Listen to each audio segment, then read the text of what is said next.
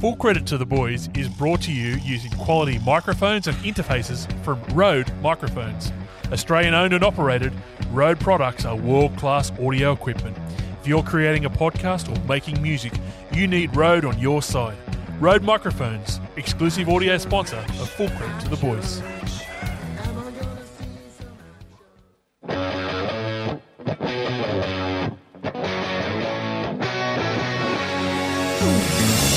This week on Full Credit to the Boys, it's goodbye to Stephen Kearney. It's rest in peace to Rugby League in Queensland. And it's rest in peace, AFL, everywhere. Welcome to Full Credit to the Boys. I wanna know when this ever start. You're playing games with my heart.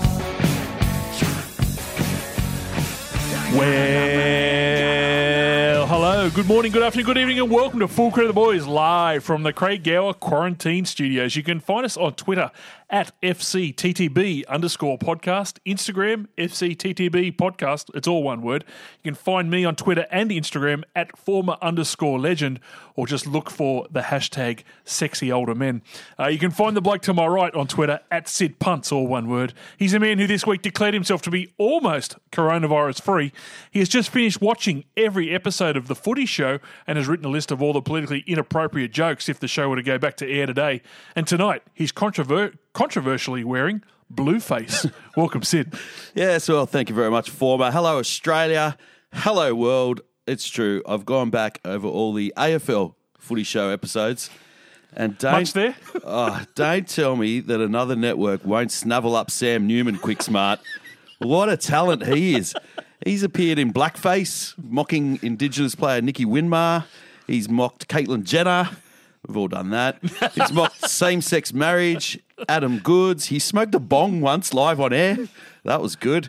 I'm telling you now, the project should snap him up immediately. He's only 74 years old, former, a real talent. Oh, I'm pretty sure that qualifies him for Sky News. Um, Or I reckon he should go on the road and do all the clubs with Bert Newton. Geez, there's to be good, some good gear there. who can forget his edgy domestic violence gear against Caroline Wilson?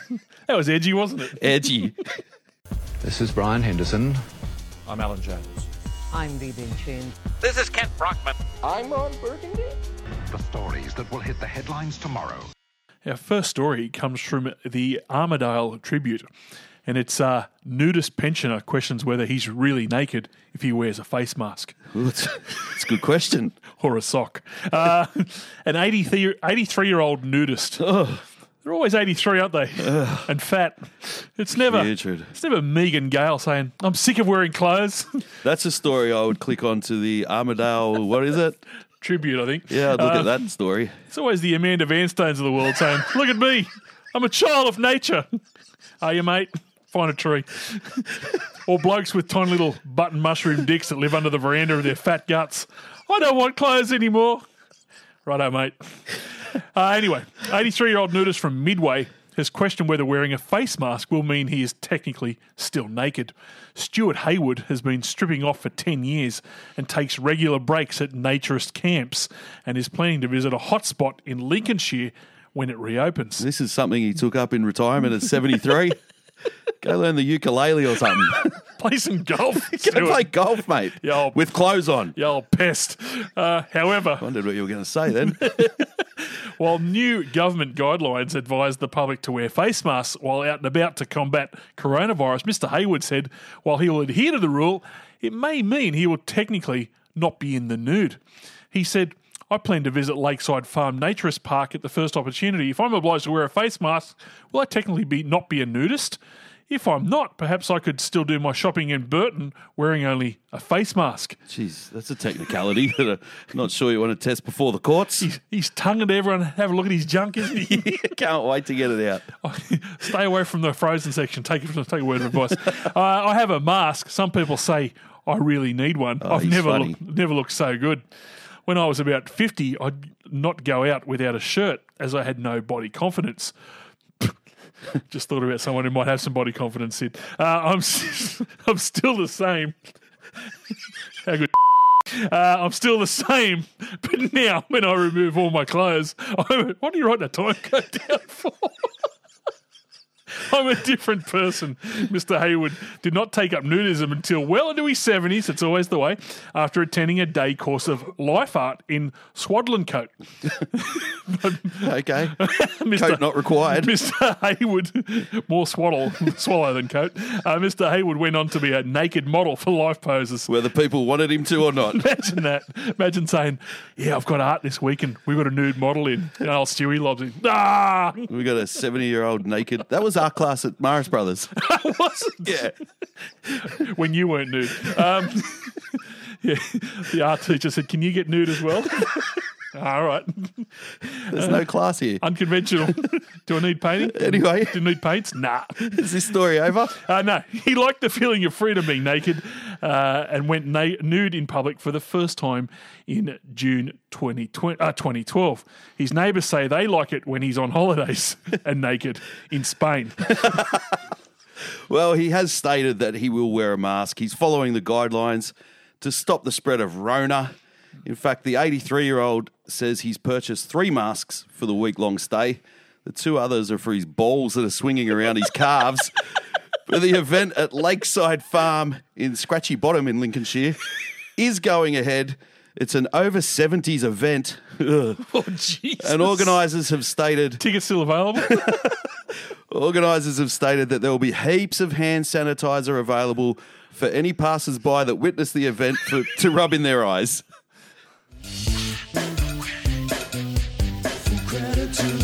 Our next story comes from the Candos Chronicle, and it's uh, a man in Austria fined 450 pounds for loudly farting in front of the police officers. Yeah, this is great.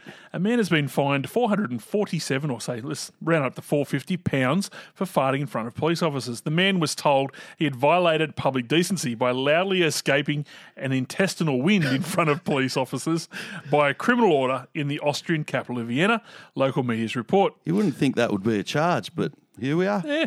Well, the man said he would be pleading not guilty to the charge, arguing he was just trying to socially isolate at the time.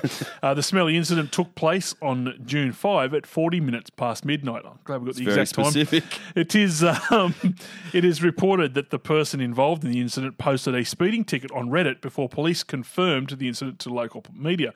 The criminal order reportedly describes a loud gut wind which violated decency and noise. That's right, noise. It's a noise complaint. On Twitter, the local police force wrote that the man was provocative and uncooperative throughout the previous, sorry, the official previous official act. Uh, the man will also argue in court that the case should fall under a very old law that should be adhered to in this instance. The law, made in the early 1600s, translate to "He who smelt it dealt it." It ruined me joke. He then rose slightly from the park bench, looked at the officers, and apparently intentionally released a massive bowel wind in the immediate vicinity of the officers. It's understood the police, when handcuffing the man, failed to see the humour in him asking the police to pull his finger. Currently, it is thought uh, Australian man, former legend, could owe authorities around $400,000 if similar laws are introduced in Australia. Yeah, well, lawyers for the uh, Austrian man, Furs Reichen, explained that he had just been dining with mates at famous Austrian eatery Gerhard Burgers, where he knocked off a traditional Wiener Schnitzel with some Conchita Wurst sausage. Google that one, people. A large side dish of sauerkraut and five steins of Niki Lauda pale ale, and his guts were a bit crook. Police were trying to ask him questions as to why he was sitting at the park bench looking uncomfortable, and he stated, I just came here to fart. And then he let out a big bottom burp, but there was no malice in it or any follow through, thankfully. In fact, he said he felt heaps better after it. In court, he attempted to deny that he was the one that farted, pushing the blame onto the officers with the age old defense of whoever smelt it dealt it. The judge, Judge Franz Ferdinand saw straight through that defence, citing common law from years ago that says who he denied it supplied it, fining the man 500 euros, which is a lot better than he would have received if the crime was in Minneapolis. FCTTB. Fine. Fine. Our next story comes from the Mudgee Bugle. An American event planner experienced the horror of her bride ruining her wedding dress just moments before the first dance was supposed to start. Bit wordy. It is a bit wordy. What does it all mean? A wedding planner was left sponging down a sobbing naked bride Sounds hot. after a, not this dream again. Uh, after a last minute plan to fix some last minute belly bloating went catastrophic, catastrophically. It was no good. It went no good. Uh, went tits up. what should have been the happiest day of her life was completely ruined because she spent the day knocking back detox shakes, resulting in a disaster when she gambled on a fart and lost in a big way. Uh oh, this isn't the dream I used to have. She ended up ruining her twelve thousand pound dress Expensive. or heavy, um, but refused to let that go. Sorry, refused to let that get that. Uh, refused to let that get that stop her. Oh, that's good. Did you write this out? I didn't write this. Uh, she ended up ruining her twelve thousand pound dress, but refused to let that stop her from having a first dance with her husband in front of their nearest and dearest. But things went from bad to worse. and Ended up with the couple feeding each other wedding cake with poo stained hands. The wedding, the wedding planner was first alerted to the issue when she heard the dreaded words, We have an issue, over her headset. Things didn't exactly start well, and the planner claims the bride had been quite the bridezilla from day one. She wanted the reception to take place in a historic barn at one of the family properties, which caused numerous ins- ins- uh, issues. It had no water or electricity, leaving the planner to arrange for a bank of generators, buckets of water, and additional auxiliary tents at the, as the barn wasn't big enough to house all the guests. What a disaster. After heading, what, sorry, after hearing what had happened, the planner told guests there would be a short delay before heading to the loo to help her poor assistant, who was cleaning the bride off with toilet paper. She claims the bride let out a substance no human body should ever emit. Um, she writes, "I'm just looking at her manicured nails. Residue of diarrhea are just embedded in her nail bed. I start trying to scrape the poo out with a fabric stain wipe, but the bride insisted the show must go on." Despite the stench that she brought out of the bathroom with her, which the groom noticed, the newlyweds took the place on the dance floor to start the choreographed uh, first dance. The planner writes As the groom spun his bride around, hand on her waist, he is squishing the poo up insides of the waist str- uh, trainer, up and out the back waistband. To our horror, we watch as an oily stain spread across the mid back of the gown, as we are still cringing from the groom. Uh, uh, sorry, as we are still cringing from all this, the groom sets his hand firmly in the middle of the poo stain. After the couple fed cake to each other, both repulsed at their poo stained hands, the planner pulled the bride into the support tent to salvage the situation. I think it's gone. She said she was left sponging down a sobbing naked bride uh, while I questioned every decision that led my life to this point. Five minutes into the cleanup, the bride was dressed again, minus the inner lining of her dress, and returned the celebrations a little worse for wear. Yeah, well, part of the issue here was that the bride was wearing shapewear under her dress. As you know, former, I like, Spanx. I like to wear Spanx under my clothes to make me look thinner, but it's very hard to go to the toilet. Am I right, ladies? anyway, her Spanx went from her bra down to her thighs, and it was made of latex. It was waterproof. The wedding planner explained. Like a wetsuit. Yeah, the wedding planner explained the poo had sort of filled the undergarments like a water balloon of horror. My assistant opened up the snap crotch and just re- released the evil trickling down the bride's thighs. It was it was slimy, oily. I don't know if this lady's a wedding planner or Stephen King. She's got away with words. It was slimy, oily, with stringy bits and the consistency of hair gel.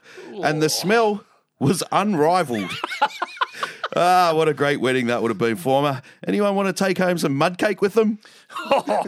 well, I don't have a lot to say about this story, to be honest, Sid. Um, but that bride, I mean, she should take a long, hard look at herself. What fucking animal shits himself while wearing white? What a disgrace. NRL Round 6 2020, and we started on Thursday night when the Newcastle Knights were far too strong for the Brisbane Broncos, winning 27 points to 6.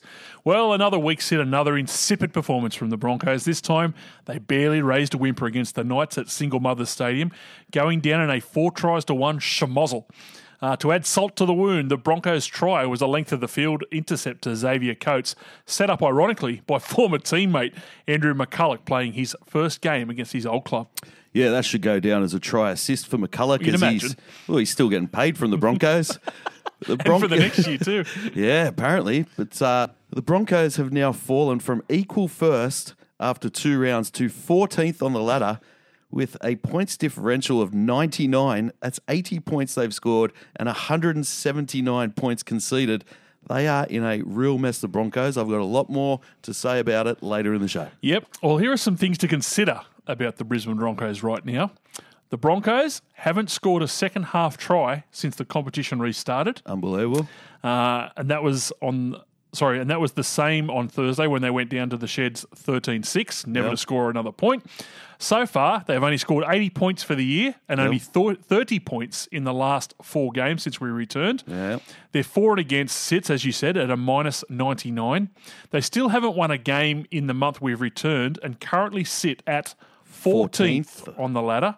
Seibold is currently 13 wins from 32 games at the Broncos for a winning percentage of 40.6. Oh, here's some more stats. Kearney like. It is Kearney like. Here's some more stats that show how poorly the Broncos are playing. They're currently the second worst for meters run in games. They are last for forced dropouts. They are last, I didn't even know that this stat existed, but they're last for decoys, which is an interesting stat. Some clubs are criticised for running decoy plays hmm. that are overly predictable, but the Broncos' attack is so stifled, they're not even bothering running uh, effective attacking structures at the opposition defence, and their support runs are second lowest in the league. They've got a great forward pack, but they're young and their halves, Milf and Croft, are simply ineffective, in my opinion. Yeah. Uh, Mitchell Pearce, like I said, we'll cover back off on the Broncos later on the show, but Yes. Mitchell Pearce reminded everyone uh, throwing names around for state of origin halfback for the Blues, like Chinokio, Moses, and Brooks, that he has got to be the front runner. He is currently the incumbent and in good form, according to Full Credit Boys Backyard Stats Lab. Point blank Billy and his Viagra loving cousin shooting blanks Barry. Pearce finished with a try, a meaningless field goal, and to, to go with 21 tackles, a try assist, 41 running metres, uh, a line break, and two tackle busts. Yeah, let's not forget about the mighty Knights. Let's not just talk about how shit the Broncos are.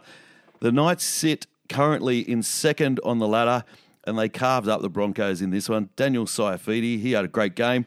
He ran for 217 metres, had a line break, an offload, and a try.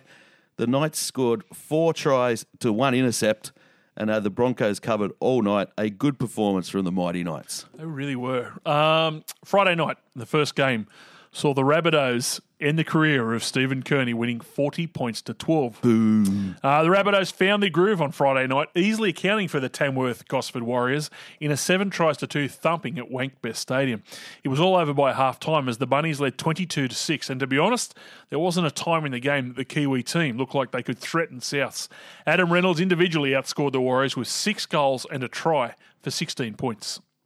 Yeah, the Warriors led this game 4 0 for the first 10 minutes and were about to put on a second try when Gagai intercepted the ball to stop a certain Warriors try. When he was run down, Nikorima found himself in the bin and the floodgates gates opened. The hmm. Bunnies went into halftime up 22 6, and it was all over for the poor old Warriors. Footage after the game from inside the Bunny shed showed coach Wanye Bennett consoling a visibly upset Latrell Mitchell. Mitchell had another great game at fullback. He Fair had, game. he had another great game at fullback. Two try assists, four tackle busts, and 107 running metres. Once again, proving many of the fools like Sid Punt's are wrong. But the scenes after the game were the biggest talking point. When uh, asked why Mitchell was upset, Bennett leapt to the defence of his star man. He may well have been visibly upset, but it's got nothing to do with you, Bennett said. The change room for me has always been a sacred place, and unfortunately, the game gave away a lot of our rights to those places. But in my mind and in my head, it's a place where we can go and be who we want to be and not have to answer anyone. Fox Sports' Corey Parker believes South Sydney coach Wanye Bennett should have tried to bed questions. Um, uh, sorry, should have tried to put to bed questions about Latrell. Um, when he was seen in tears on Friday night by telling fans the reasons behind the emotion. Many people on social media suggested Corey Parker could follow his own advice and put to bed the questions about how he has an actual media career. Yeah, it's uh, divided opinion, and I've got more to say about it later in the show. But uh, two more pressing issues out of this game was the Bunnies have now won two in a row against powerhouse clubs, the Titans and Warriors. How will they go against the Panthers next week? And this loss for the Warriors saw the demise of their coach, Stephen Kearney, and the end of four years' worth of Tawira Nick jokes. Yeah, that's Sad day. Well, on NRL.com, before it was announced that Kearney was gone, uh, Chris Kennedy on NRL.com reported that Warriors coach Stephen Kearney said his injury hit squad is struggling to field 13 on 13 players for opposed training sessions. And it didn't get any easier on Friday night with prop Lachlan Burr sidelined for a fortnight with concussion after a head knock at training and worryingly suffered another head knock just nine minutes into this game against Souths. David Fusitu'a uh, who only just got out of hotel quarantine, also failed a HIA, while emerging back rower Eliesa Katoa uh, went off with an ankle injury but was able to return and finish the game. Yeah, it's been a tough nine weeks for the Warriors club. They moved over to Tamworth for isolation. Then they based themselves over here uh, to get the competition up and running. They're running out of players. The NRL community bought memberships for the Warriors in a show of support for all that the team has done to keep that season going. But unfortunately, Kearney's run has come to an end as the Warriors sit in 13th place after this, their fourth loss of the season. Uh, the second game on Friday saw the Panthers too strong for the Storm in one of the games of the round, It was a cracking game. winning 21 points to 14.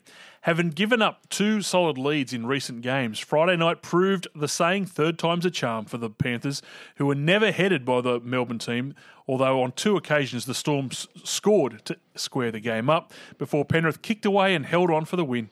In the end, it was a three tries to two win with a Nathan Cleary field goal, a meaningful field goal. Yeah, in that the was a purposeful one. That was good. in the 76th minute, proving to be the final nail in the coffin for the Storm.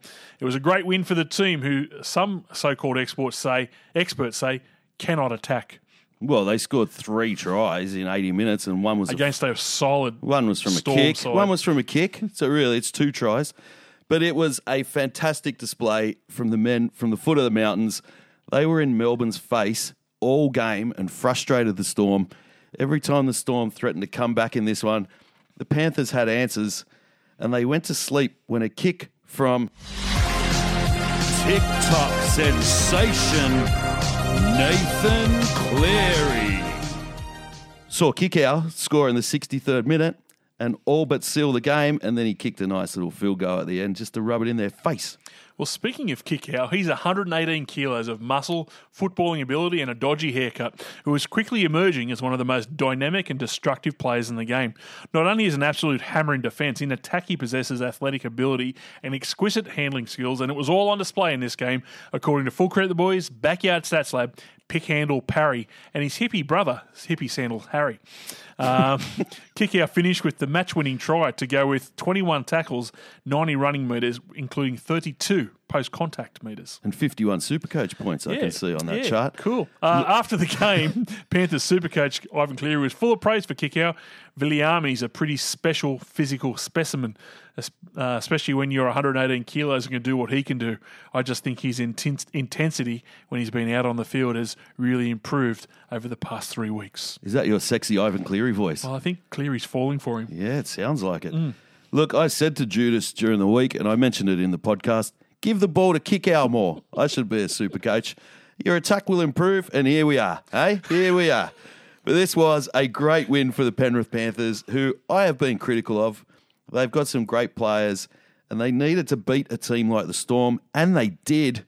A very convincing win, even though it was only sealed late. They've got the Bunnies next week, then a bit of a soft draw, except the Tigers are in there.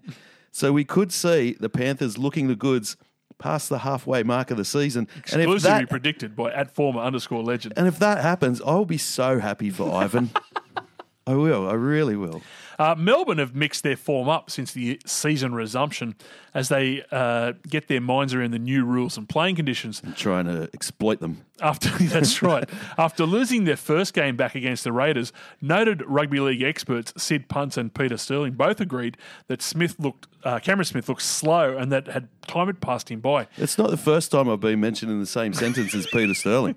Yeah, usually neither is a good poker machine players. Uh, both pundits changed their minds after the Storm won their next two, with uh, Sid Punts declaring Smith could play for another decade. Yeah, let's hope so. However, it seems one element to the NRL in 2020 that Melbourne and Smith haven't got their minds around is the captain's challenge.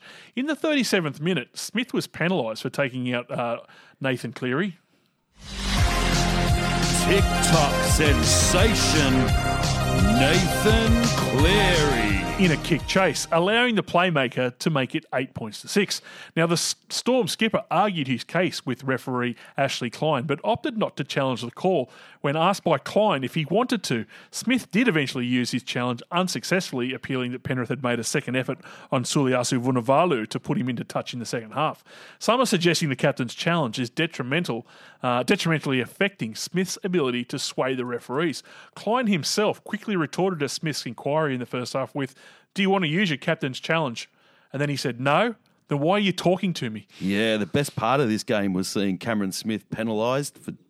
Well, he was penalised for changing his line and taking out uh, Nathan Cleary, but uh, it was a 50-50 call from the ref. I think he would have got it if he appealed. Yeah, well, typically Cam complained to the ref. He was hard done by, and as you said, Ashley Klein said, "Do you want a challenge?" And Cam continued to complain as he does. He said, "I've made my decision. Challenge it if you want." And Smith walked off. Did you see the face he pulled as well? He's like a little kid, like "Mm, I'm in the right, but shut up, you are. Get lost. But uh, during the week, the refs were criticised for bowing to Cam Smith. Footage from last week's game showed Smith standing in front of the play the ball when Melbourne were in possession, telling the ref, Oi, blow penalty. He's offside. He's offside. And the refs were criticised. But this week, they were having none of it. And the captain's challenge in this instance was used as a tool to say to Smith, Decision's been made. Challenge it or piss off. Go away, It was yeah. great. Um, Saturday, and probably the lowest game of the year so far. the Dragons were too strong for the Titans, winning 20 points to 8. Good for them. Uh, the Dragons scored their second win on the trot against a gritty but injury riddled Titan side, collecting the two points in a three tries to one grind at Expo 88 Stadium. If it was, as many people suspected, James Graham's last game with the Red V, at least he went out with a win, despite coach Mary McGregor dropping him back to the bench for the third game in a row. Yeah, well, I think that's been confirmed now. He's off. But uh, some people pointed out that Super Saturday this week wasn't really super. It looked more like three grades of footy, kicking off with the Titans and Dragons in A grade, then Wests and the Cowboys in reserve grade, before the big game, Roosters versus Eels. But the Titans and Dragons, they are in first grade, miraculously. and it was two on the trot for super coach Mary McGregor uh, getting home against the hapless Tigers, who, it's got to be said, the Titans, uh, did I say Tigers? Yeah, the Titans. Tigers. The Titans raced out to a 2 0 lead. They beat the Tigers. yes, let's not cover that old ground. But uh, yeah, the Titans raced out to a 2 0 lead before tries to Lomax. Some were saying 2 0 was uh, almost put the queue in the rack. Game yeah, over. I, I think that's what they did. They blew out to 2 0 and then put the cue on the rack. But then Lomax scored, and then this fella. Makele Ravaloa. Makele Ravaloa. Makele Ravaloa. Makele Ravaloa. She call me Mr. Bombastic. So they scored. and uh, the Dragons led 12 2 at halftime. Ravalawa has just signed for another three years, which is uh, fantastic. Good news for our um, Yeah. our sure, jingles. sure, we lose to Weir and Nick our jokes, but we still can play that for three more years. Can't see that Jerry baby. yeah, we Getting can't a use roll. that one. But uh, at 12 2 at halftime, the Dragons board were already preparing a new extension for Mary McGregor. Well, this game marked the first sporting event in Queensland to permit a small number of spectators in to watch, with 1,900 mainly Gold Coast members, where'd they get them from, there to witness their team scrap their way through 80 minutes of footy. In fact, they had to wait until the 76th minute to see the Titans' first try as they endured another game of injuries across the park. It was a cracking try, though. 76 minutes. Worth the, worth the wait. It was worth it. Winger Phillip Sami was out with a hamstring. Centre Young Tunapa- Tunapaya uh, was Tunamapaya? Tunapa- Yep. How Um, much longer are they going to call him young Tunamapaya? He's been around a while now. It's driving me mad. he was out with a knee, and Titans debutant Corey Thompson went down with a head knock, and they were all forced off. The Dragons' only concern was playmaker Adam Clune being forced off with a head knock in the final 10 minutes. Yeah, they seem to cop a lot of injuries, the poor old Titans. Uh, the only thing worse for me than seeing the hard-working and always trying Corey Thompson lose a game in a Tigers jersey is now watching him try hard and losing in a Titans jersey. He made his debut for the Tits in this one. Apparently, his jaw is fine. He rang me last night. He's said, "Oh, fine," but uh, he just needs to go through the HIA protocols and should be back next week for the very exciting local derby against the Broncos. Well, 14 plays 16. Put that on Super Saturday. Zach Lomax played his best game of his career for the Red V, according to Full Credit the Boys' backyard stats lab, Flying Headbutt Harry, and his talented brother, Flying fruit bat Barry. Lomax finished with 12 points, including a try, to go with uh, 22 tackles, 70 running metres, uh, line break, and two tackle busts. Yeah, he had a great game, Lomax. Uh, there were some good performances for the Dragons. Not great, but good. It was a pretty low game of footy. But this fella, Oh yeah! he did a couple of good things. Uh, Vaughan, he ran for 200 metres. He made 29 tackles. Um, yeah, that's about it.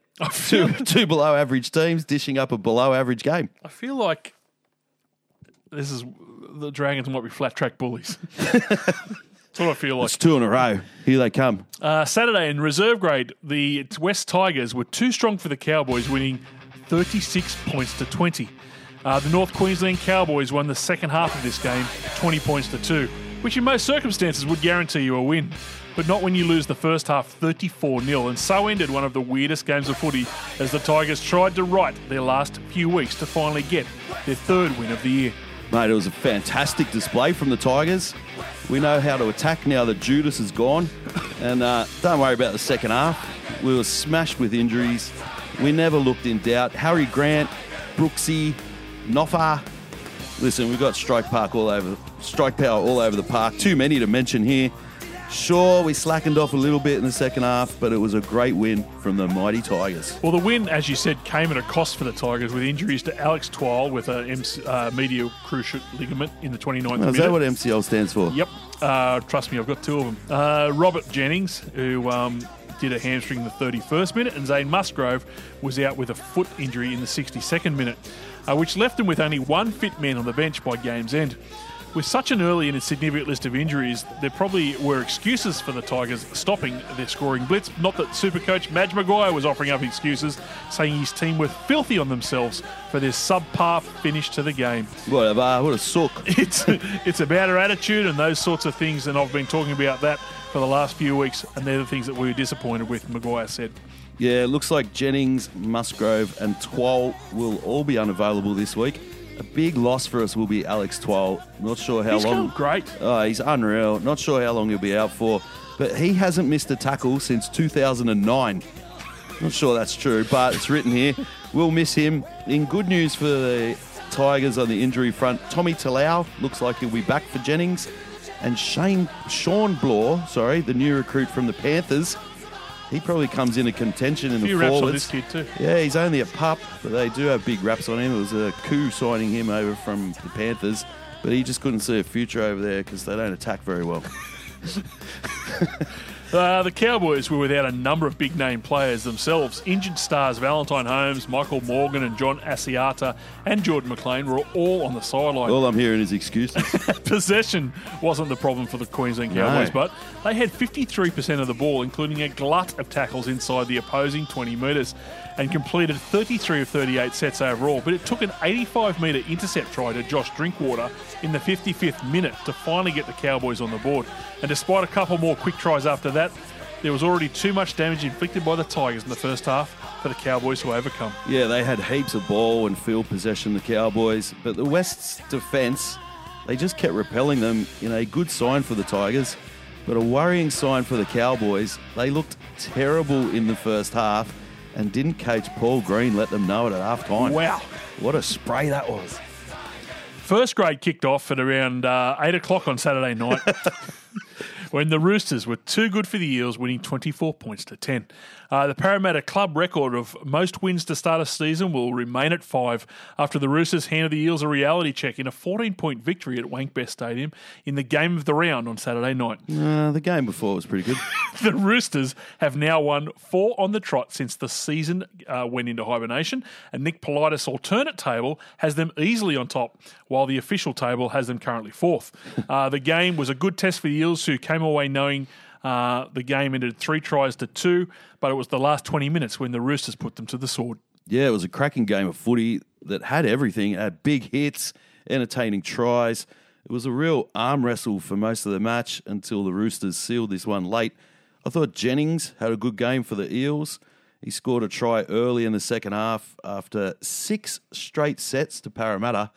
And when he set up Sivo, who steamrolled Teddy to uh, score in the 59th minute, looked like the Eels would go on with it, but uh, the Roosters strolled through some poor defence from Mahoney and Mitchell just two minutes later that saw Keary break through and set up Cordner for a try, and it swung the momentum back, and it was game on. I hate to be uh, Captain Obvious here, but geez, they've got class all across the park, haven't they? The Yeah, Roosters. it seems like they've got Morris's on both sides of the field. Unbelievable. It's weird. Um, there were serious concerns for James Teddy Tedesco. Freddie. In the 58th minute, after Maika Sivo used Teddy as a speed hump, with the Roosters fullback not knowing for several minutes where he was. Um, and he did his best impersonation of a kangaroo throwing itself under a nullarbor road train. Sivo scored the four pointer as Teddy went to the sheds to try and work out where he was and to set a new record for most Panadol consumed by a man in one evening. yeah, it was a massive hit from Sivo on Teddy. He uh, he just Jonah Lomu'd him, didn't he? Oh, Like Teddy, he always throws himself at defenders, and in this instance, he probably shouldn't have. no. Uh, I think you, from up in Brisbane, you heard Darius Boyd go, see? That's yeah, why. That's why. You're an idiot. What's wrong with you, you idiot? You do the. Oh, did you go left? I went right. Ah. But uh, Freddie Tedesco was said to be feeling better after the game. Uh, HIA protocols could see him miss the next game, and Well, he probably should have a rest. I think um, they did the HIA test on him, and he couldn't spell HIA. So yeah. that's a week out straight That's away. a bit of a worry. But uh, they've got plenty of depth. One of those Morris boys could fill in at fullback for him next week. Which one? It'll be fine. The the fullback one. it was a relatively quiet night for Blake Ferguson, who was contained by Josh slash Brett Morris. so you don't even know which one's which. Ferguson finished with 124 metres, a tackle bust, and eight tackles of his own. But he provided us with a single play that pretty much encapsulates the 2020 season when he kicked a Luke Keary grubber dead. Ferguson kicked it with such force that it travelled hard into the face of a Bulldogs fan cutout, cardboard cutout sitting in the front row. Ferguson then ran down and, and approached the cardboard cutout to apologise and make sure the fan was okay. It's a strange old season, 2020 in the NRL. But uh, Dick Fingers apologising to a cardboard cutout in the crowd. It just seems par for the course now. I hope it wasn't the uh, cardboard cutout of Beer Boy's dog that I see every week in the crowd. Good old Pepper. But uh, another unusual thing I've noticed in this fake crowd noise on Fox, whenever the Roosters score, this is heard. Who's in charge of that? I don't Who's know. doing that? It's not annoying. I don't dislike it. uh, it's just another weird thing that's happening in this season. Did they do it when they beat Brisbane by a million to nil? Oh, can you imagine? His finger would get sore just pressing this. Uh, let's press it again. Uh. Sunday, and the Raiders weren't strong enough in going down to the Sea Eagles 14 points to 6. And what was described after the game by Supercoach Des Hasler as the toughest win in Manly history, and injury decimated Seagulls held on to beat the highly fancied Raiders at a slippery Meth Lab Stadium. The Seagulls lost 5'8 Dylan Walker and winger Brad Parker very early in the game, and then were left in shock when Tom Trebojevic went down with yet another hamstring injury. And let's not forget the Manly started the game without prop Marty Taupau, uh, centres Moses Suli, and winger Jorge Taufua. Despite all these casualties, merely somehow scored two tries and then defended for their lives for 45 minutes to secure the win. Yeah, it was an amazing effort from the I, I, Eagles. no, all jokes aside, it was a cracking win. Before this game, I nearly switched me tip, but I yeah, didn't. when when you saw how many of them were out and uh, the brief fight back from the Raiders is an amazing effort for the Eagles. Uh, this was a good display from them in a good game of footy. An absolute ball terror of a tackle on Manly player Gosiewski from Corey Horsburgh. Horsburgh fired up the Raiders at one point, but later in the game, Manly got their own back on Rapana when Curtis Sironen absolutely poleaxed him from a 20 metre restart. There were some good hits in this one. There was. While there were no passengers for Manly, special mention must go to Curtis Siren, as you said, Yeah. who saved two tries in the last uh, 10 minutes of the game uh, amongst his 30 tackles. He also made 90 metres with the ball, had five tackle busts, and like most of the Manly side, played the full 80 minutes. Yeah. Also, on top of all those stats, Sironen had two severe leg cramps with 15 minutes to go. Yeah, he's really come on as a player the past couple of seasons. He had a great game in this one. The Manly players that were left out there had to stand up as the Raiders fought back to 12 6, and Sironen certainly did that, having a great game. I said it a few weeks ago that the Raiders are going to have a tough time in this COVID 19 draw, and I would suggest that after two losses in their past three games, there's probably a bit of panic setting in in the nation's capital. Well, I don't know if there's panic. Maybe there should be, maybe there shouldn't be. But there are some questions being asked of the Raiders' attacks, particularly since the resumption of the competition. They are averaging 15 points per game in the past month of footy, and to be honest, in this game, they look pretty clueless in developing any sort of attacking plan against Manly. Import halfback George Williams had another quiet game for the Raiders, while his halves partner Jack Wighton was hot and cold once again, combining a try uh, sorry, and a try assist with handling errors. For those playing at home, Wighton is currently third in the comp for errors in 2020. Yeah, they're out of sorts. The Raiders, uh, Croker, very. I think it is that travelling thing. I actually do. Yeah, but it seemed to start straight away. So I think there's a bit more to it than that. But uh, Croker very nearly got them back in the game with 18 minutes to go. And Rapana went close in the corner. But the Manly side was just too good. They hung on in a game that Phil Gould also described as as good a win as he's ever seen from a Manly side. There you go. Yeah. High praise. The final game of NRL round six in 2020 saw the Sharks just pip the Bulldogs 20 points to 18. Given the poor quality of the Dragons Titans game just 24 hours earlier, there weren't many high hopes for this game, yet it was an entertaining counter from start to finish as the Sharks consigned the Dogs to their fifth loss in six games. But it took the entire 80 minutes to secure the result as the Dogs made a late run before falling agonisingly short, with the final margin being just the two points. Yeah, it was a surprisingly entertaining game. Dallin Watene-Zelezniak, having seen some big hits in the previous game, said, I'll see that and raise you an absolute bone crushing tackle on Matt Moylan. Uh, two players were binned in this one Nikora for the Sharks and Wakeman for the Bulldogs. The Wakeman sin binning started a scuffle. It was fisticuffs or you know handbags of 10 paces nowadays. Foreign scored a try from a kick from a second rower. Actually, this game had everything. it was amazing. All four Sharks tries were scored by their wingers, with Bryson Goodwin hitting the ground running at his new club, crossing over for the match winner. But it was the game of Sione Katoa that impressed a couple of the boys down the Full Credit the Boys backyard stats lab, knee capping Carl and his hilarious brother, knee slapping Steve. Katoa scored a hat trick to go with uh, three tackles. Three tackles, um, 132 running meters, uh, two line breaks, and six tackle busts. He also had zero try assist and 111 Supercoach points, but it was a great display from Katoa, scoring his first hat trick, and it was a good win for the Sharkies. It was interesting yesterday on Twitter to see full credit to the boys' very own Jamie Soward calling for the Sharks to have Moylan replace Shaun Johnson at halfback to uh, partner Townsend in the halves. A lot has been said about the Cronulla team this year, and quite often the blame is laid at Shaun Johnson's feet.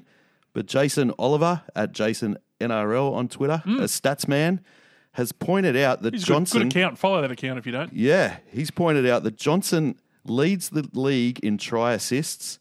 He leads the league in line engagements, is second for forced dropouts, and is running for a career high 90 metres per game this season.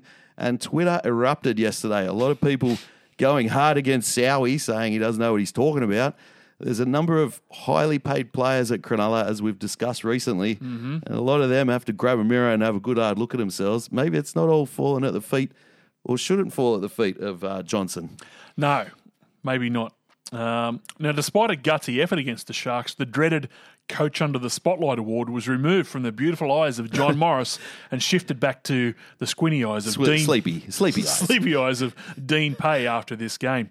Once again, we're not sure what this bloke's meant to have been doing, given the players he has available to him. But in the past seven days, both Craig Bellamy and Wanye Bennett have been linked to the club to take Pay's place. After the game, Pay was questioned about his future at the club, and he said, "We need to buy some quality players to put around these other young blokes who turn up and give 100% each week." But there's no doubt, I think we're heading in the right direction. I can't argue with that. We say it every week. They try hard, the doggies. They're only about probably 11 first grade players away from a good team, but they always put in.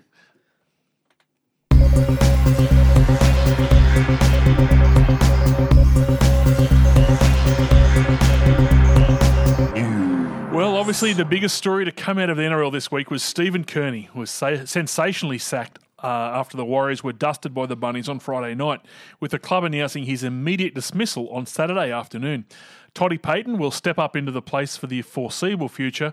Kearney leaves the Warriors post with a 42% win rate from 77 games, Seibold like, after signing a contract extension just last year for another three years.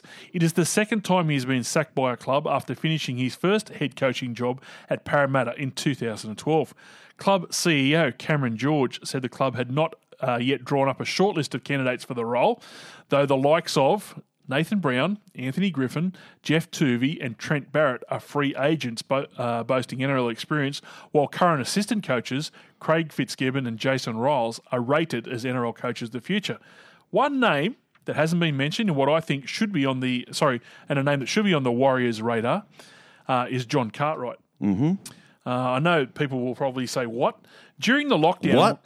during the lockdown when we went back through old rounds of footy through the years, I forgot just how close to actual success Cartwright got with the Titans, and now he's uh, Manly's assistant coach. They had a couple of good seasons, but they had some good players. Yeah, they did, they did, but I reckon he's the type of hard head um, that could get him over the line. Interesting. Um, and I don't. I think he, he would probably bring some good players with him too. Yeah. I So- don't know where they're going to go.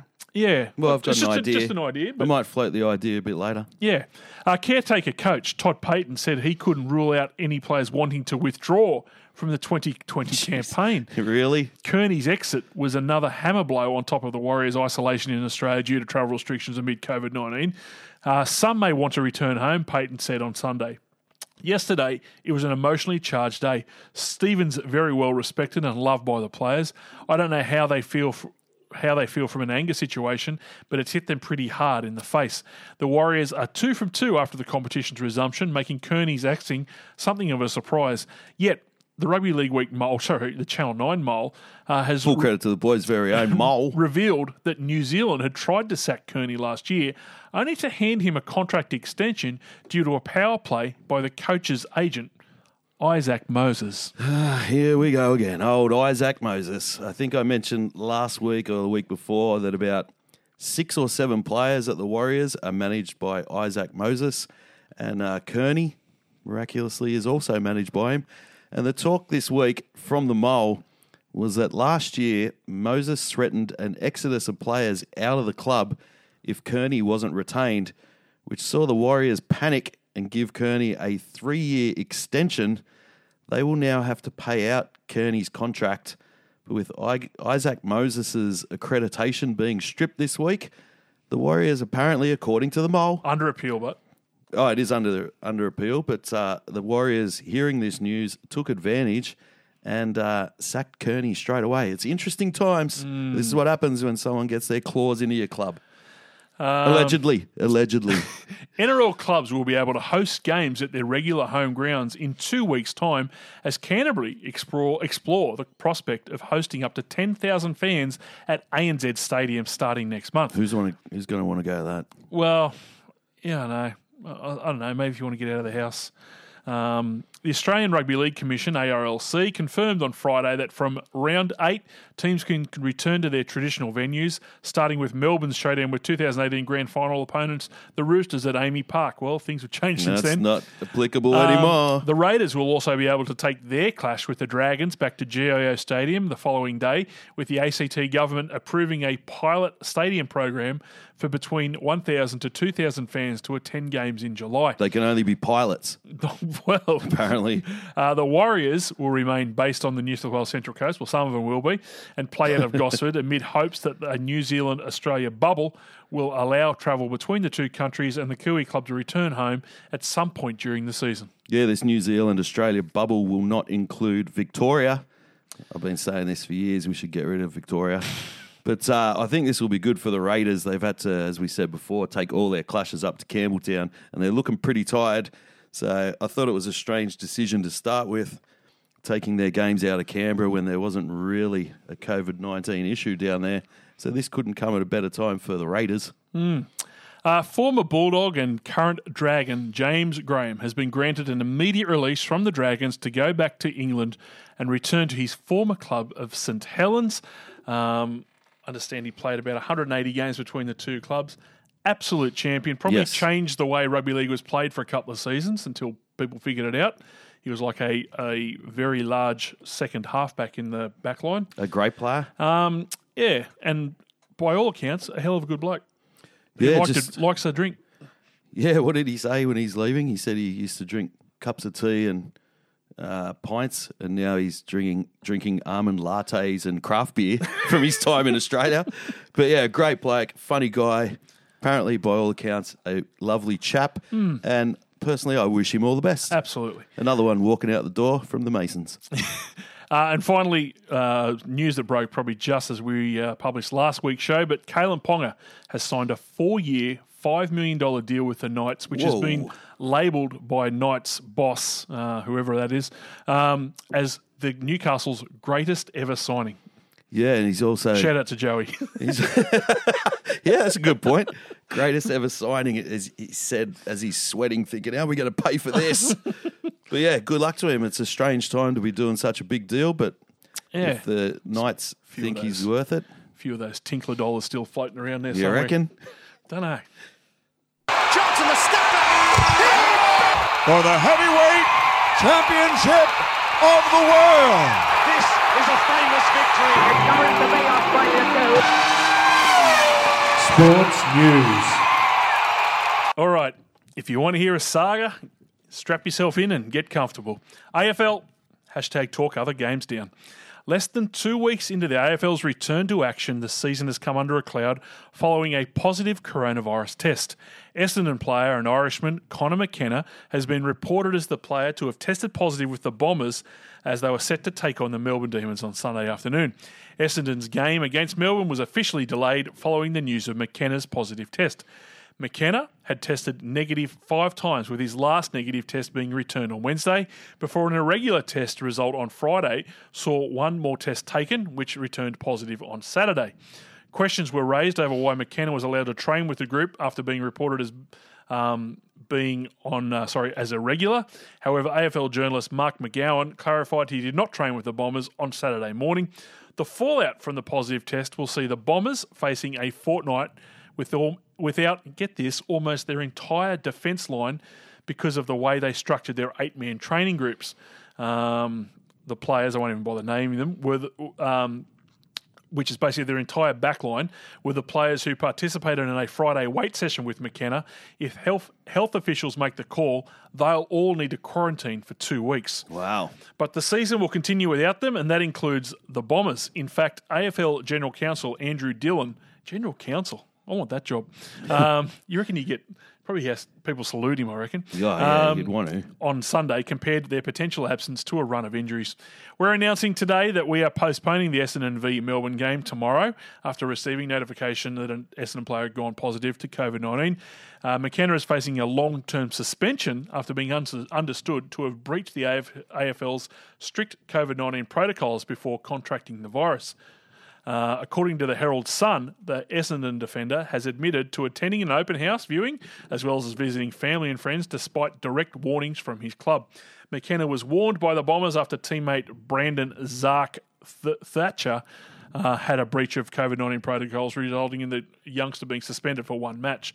Conor McKenna could be suspended for the foreseeable future for sparking the COVID breach that, of course, has plunged the AFL season into peril. Uh, veteran AFL columnist John Ralph told Fox Footy's Sunday Ticket.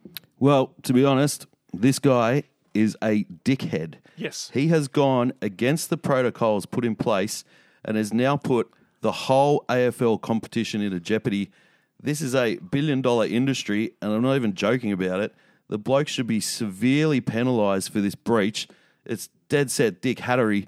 But uh, of course, when the pirate Peter Fitzsimons heard about the AFL player tested positive, he immediately called into question the NRL's decision to lower restrictions on NRL players. What? The NRL have not had any cases because we put strict measures into place and we're sticking to it. Piss off, Pete. The NRL is going from strength to strength and the AFL is in all sorts and floundering. I just pray because this is the problem with all this. All it takes is one bloke to go, ah, what are the chances? And, and it'll bust it open, right? Well, this is two blokes from the same club down there. No, They're not listening. is yeah, I know what you're for, saying. for the NRL, right? Like, this, it's already been proven. Don't, Hope- don't dick around. Hopefully, the NRL has also taken this on board and gone, listen, guys, this is how easy it is. Please, for the love of God, if you want your paycheck, if you want your mates to be paid this year, if you want the game to go ahead, if you don't want to be the most hated man in Queensland and New South Wales, please don't Well, they are. They are flaunt, now. flaunt the rules. Please. They're now easing the restrictions on NRL players. That's why Melbourne have had to come up to either. I think they're basing themselves in Sydney from now on. Yeah, I heard, heard that too. Um, But yeah, the, the NRL should be congratulated. We haven't had any of these dickheads. and uh, how's Push Ahead Pete going anyway? Yeah, push ahead, Pete. He's doing a good job. Instead of piss off Pete Fitzsimons. AFL.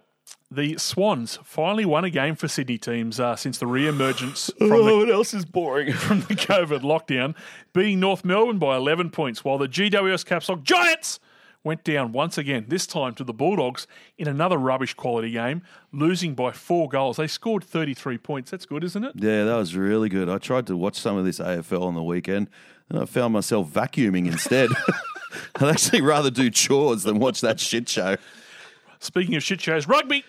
Uh, hashtag talk other games down. Ex Wallabies captain John Eales and former Prime Minister John Howard have been recruited to a board created to drive Australia's bid to host the 2027 Rugby World Cup. Could you get two more dynamic people? Jeez. I'm jumping on board this. How many beers would you have with those two? Wow. Uh, spoiler Sign me alert. up. Spoiler alert. None. None. um, new Rugby Australia chairman Hamish McLennan, of course his name's Hamish, uh, announced the advisory board on Tuesday, a day after formally taking over the leadership of the troubled union. McLennan said securing the 2027 World Cup. Geez, will rugby union be around by then?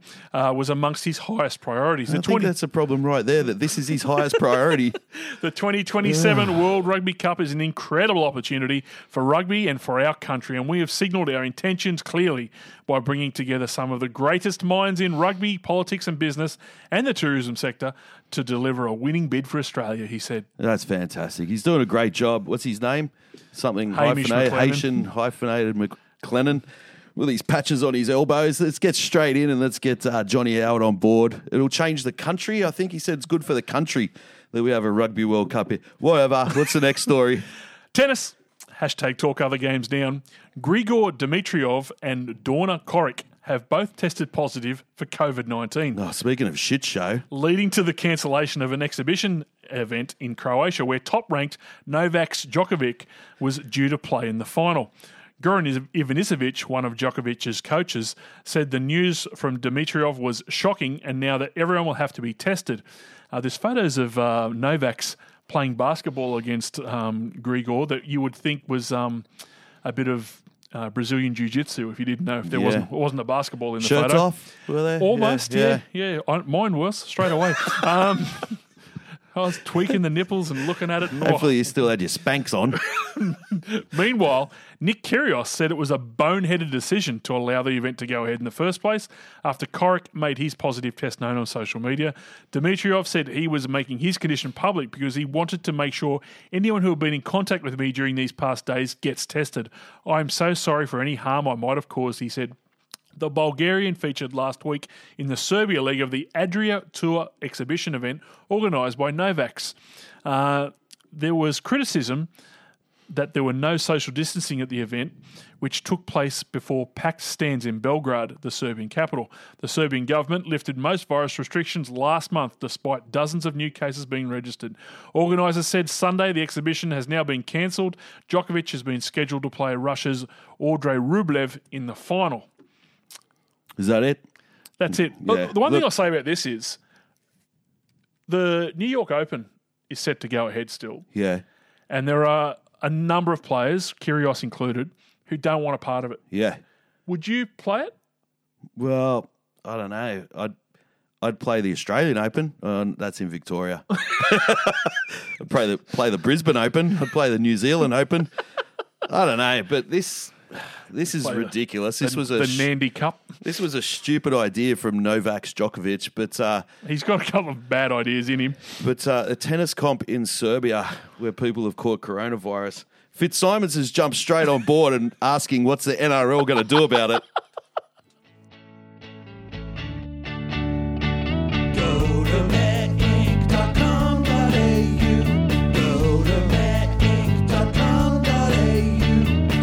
Having a function or an event? Are you part of a sporting or community group? Do you have a birthday, anniversary, bucks or hens night coming up? Mayor Inc. can supply any custom product you can imagine. Custom made t shirts, aprons, stubby holders, cushions, shopping bags, hoodies, tote bags, vinyl stickers, and decals. Or put your business logo on a range of workwear. Go to mayoreinc.com.au. Whatever the purpose, Mayor Inc. has you covered. Go to matinc.com.au. Go to matinc.com.au. All right, Sid, let's uh, spin this again.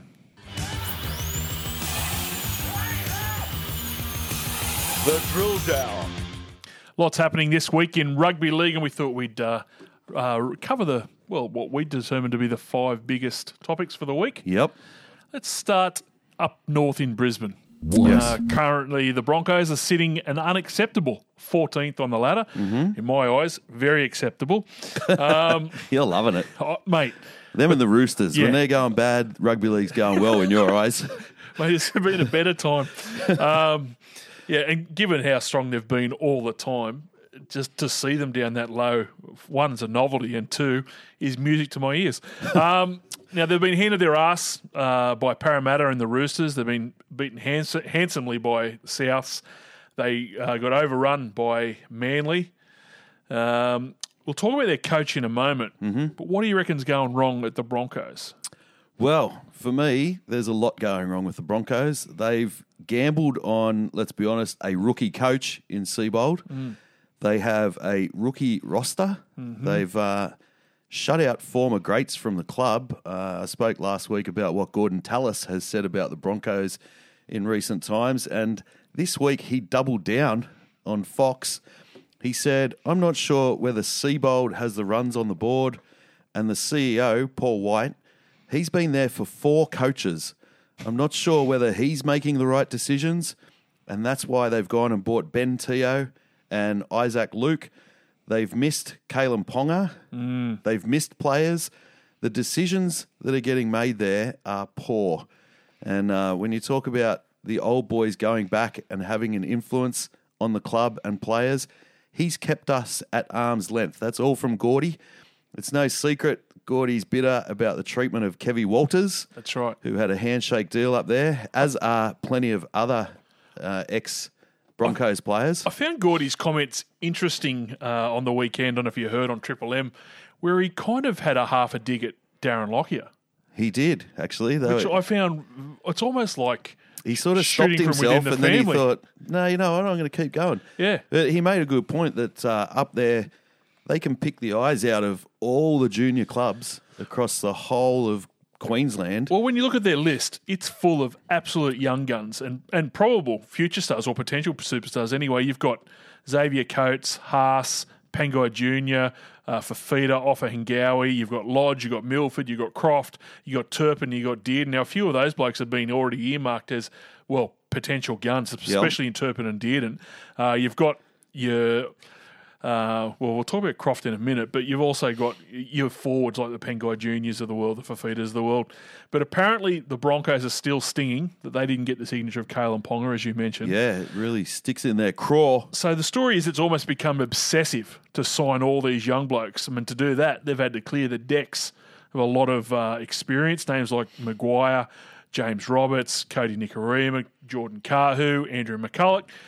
But um, if you look at their stats, as we said earlier on the show, their attack is as bad as the Broncos side's ever been. Yeah, well, let's talk about some of those players and perhaps, uh, as you say, they're trying to avoid another Ponga situation and sign all these young kids. Hmm. And again, I'm going to go back to the old Isaac Moses tale because Gordy has mentioned a couple of times now that uh, a certain manager, he's probably too scared to say who it is. I'm not too scared because I looked up who Isaac Moses uh, manages up there. Um, he manages Alex Glenn, Matt Lodge, Pangai Jr., Stags, Dick Turpin, and a host of others. He has McCullough on his books, who was released to the Knights. And now the Broncos are panicking because they've released too many old heads. So they had to go out and sign Isaac Luke and Ben Teo, who miraculously is again on Isaac Moses' books. Um, their youth policy, I guess, like we're saying, they're a bit scared.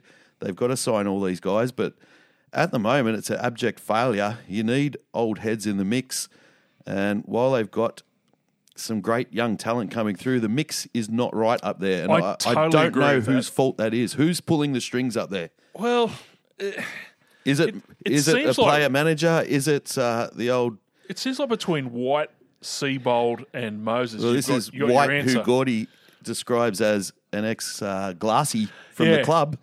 He, he doesn't have a lot of good things to say about Paul White. As we say about the juniors you got there, th- th- that is genuinely there are some cracking potential names there. The problem is it's potential, and in my eyes, the, if they if they have a couple more years or a year like they're having at the moment, where they're getting their ass handed to them regularly by good teams, losing you you Yeah. learn losing by losing. Oh, absolutely. And I don't know that losing with these young blokes is going to be so good come down the track. Well, Do you know what I mean? And yeah, I, I think you'll actually find potentially, I reckon you'll find a, a few of these young blokes will be, um, well, I reckon a few of the top teams will try and pick them up. And they'll Mm-hmm. pick them up for cheaper because eventually these kids, if, if the Broncos keep travelling down the road that they're travelling and keep getting beaten, these kids are going to be are going to have stars in their eyes when someone like the Roosters or the Storm Or the even Tigers. even the Raiders or the Tigers, obviously the Tigers, um, but they're going to have stars in their eyes when teams like that come a knocking. Well, that's the what thing is, but they'll, they'll they'll pick the eye teeth at them, but also they'll ha- they'll say to them, "We can't offer you what the Broncos Yeah. are offering you, but if you're sick of losing, give us a yell." Well, that's what Gordy was saying. He's uh, he said like he famously sat out a season at St George because he wanted to go and play at the Broncos, and he said this whole thing where people used to go there for less money. We all laugh at it in Sydney, but it was kind of true back then. You wanted to play in a winning culture with a winning coach and a chance to further your football. These are young blokes that are on big money, and if they're they're getting used to losing. That's a Uh, worry. Other clubs will be circling, Yep. but thi- but this is the path they've gone down with Seibold. They've given him a five or six year contract, and this is his youth policy. He's got a five year contract with another year in his favour, which So is that is an extraordinary, another wonderful piece of management by Isaac Moses. What a deal! But this is the thing: do they stick with Seibold with his grand Well, vision we'll in talk five about him. years? We'll talk about him in a minute. Who is pulling the strings up there? Um, let's just look at their. Let's simplify it down. And rugby league is a very simple game. Their attack is as bad as the Broncos side's ever been. They are fourth last in number of points scored in 2020. Yes. There's only three worse teams than them, and you- you'd have to think too long to think who they are.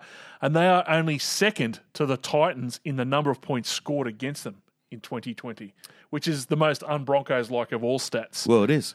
Uh, make no mistake, I reckon they are a very low team right now, and they'll, they'll get a win this weekend against the Titans, and that might help. Maybe. Well, I think they will, and, and that'll help paper over the cracks. But the fact remains, they're a long way from being in the top teams in 2020. It's Des- a- it's despite predictions from some of the leading lights of rugby league journalism, like Neil Breen, Yeah. Rodney Breeny, um, He's got to say that. He's gone up there who on radio. they'll be leading the leading the table.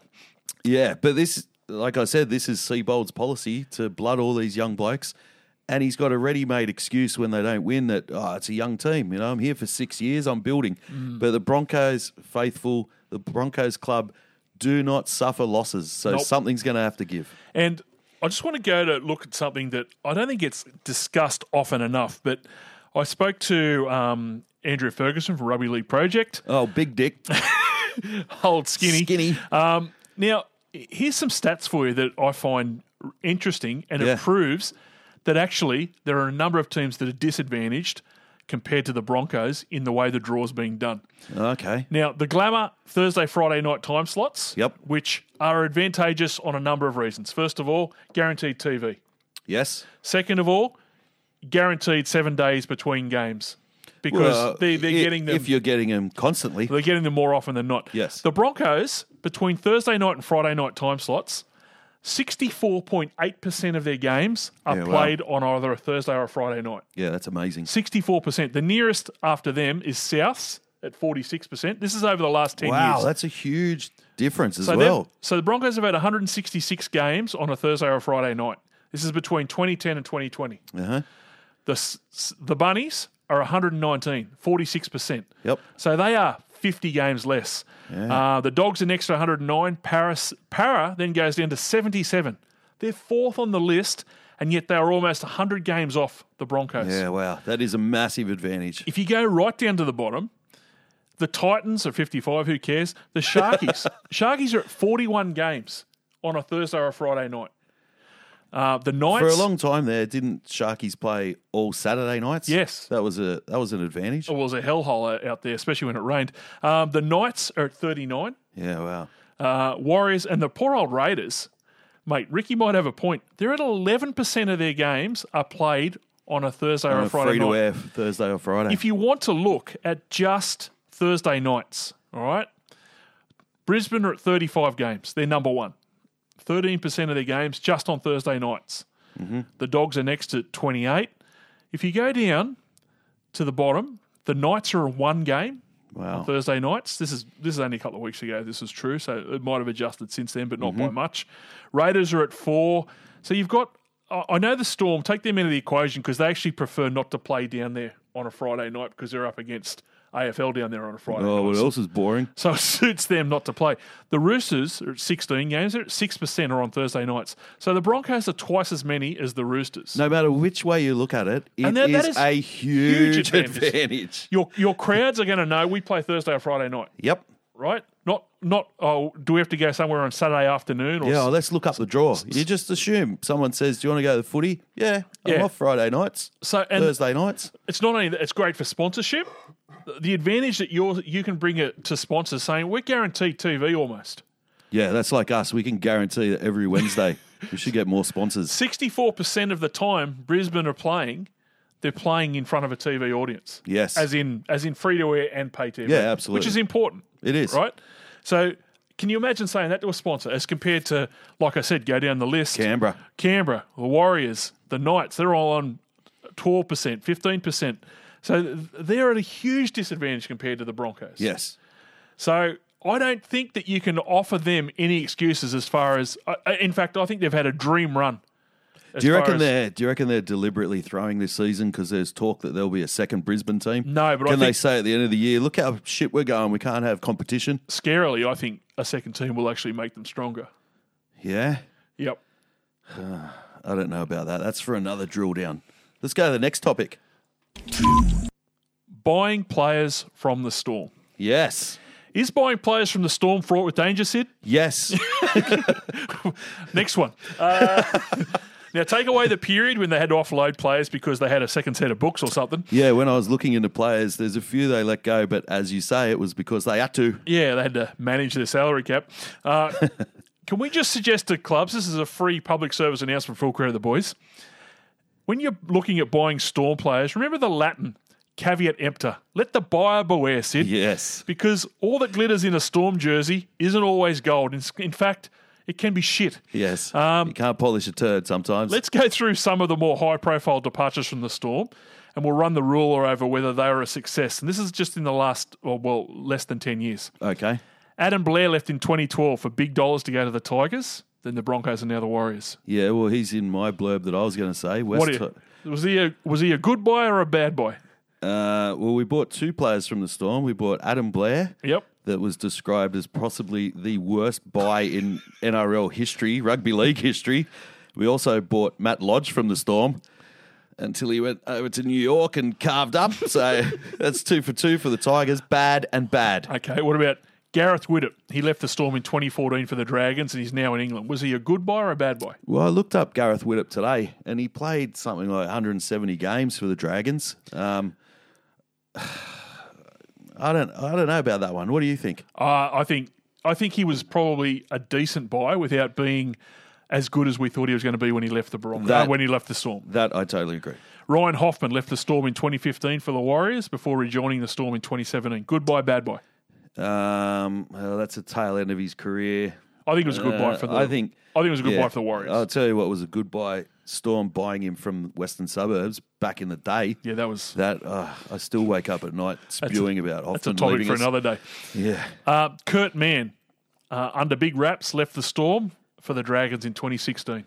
Yeah, I'd be interested to see how much they paid for Kurt Mann, but I would assume it would be overs. And mm, yeah, It's not. It's a no for me. yeah, it's a no. Kevin Proctor left the Storm in 2017 for the Titans via a Canberra Mall. Um, Yeah, they've kicked on the Titans buying people like that. It's a no from me. Kevin Proctor's a bad no for me. Uh, half the player since he left the Storm. Jordan McLean left the Storm in 2018 for the Cowboys. Yeah, the Cowboys haven't kicked on either. Nope. And nor's No, he. no. Uh, no for me. Cooper Cronk. I think he would be going to, going to be the exception to the rule no matter what. He left the Roosters in 20. Uh, sorry, left the Storm for the Roosters in 2018. Won two premierships. He played a grand final. He won the grand final in 2018 with Melbourne. Yep. And then he beat Melbourne in the grand final the following year. He Yep. won two premierships. He's probably the exception to the rule, but uh, there, there was a bit of a cloud over Cooper Cronk leaving Melbourne as well. It wasn't like Melbourne wanted him to go. No, He wanted out. So No. it's not like a club came. but it was hardly going to be a scoop that Cooper Cronk was going to be That's professional and a great player, and no matter where he yeah, went. that's right. So Cooper Cronk's a bit of an exception to the rule, I would imagine. Uh, Brodie Croft to Brisbane in 2020. well, Brisbane's gone backwards this year. Brodie Croft is an interesting one. Again, the jury's still out. It's still early, but he certainly hasn't come in and uh, fixed up the halves problem that Brisbane. Currently, Had- after only a handful of games, it's a big no from me. Uh, and speaking of big no's, Curtis Scott via uh, paddy wagon went to Canberra in 2020. Yeah, and I'll tell you what, watch him on the last weekend. He, he was no good. Ricky Stuart must have been going off deluxe at him over the summer. They've they've got this brand new shiny recruit, Curtis Scott. It's going to kill it up in Canberra. We've paid big money, and lo and behold, he's getting uh, capsicum sprayed outside the SCG. Ricky would have gone off a treat. You'd be a hypocrite to go off about a bloke getting capsicum spray. Absolutely, I'm not throwing stones. You know, we all make mistakes. I'm not getting paid big bucks and having to answer to Ricky Stuart. cost you big bucks, man. Uh, Billy Walters, he went to the Tigers in 2020. I think, well, given that we've signed a potential um, immortal, I think Well, Billy Walters it's a great signing. Billy Walters and Harry Grant probably, hopefully, will cancel out Adam Blair and Matt Lodge for the Tigers.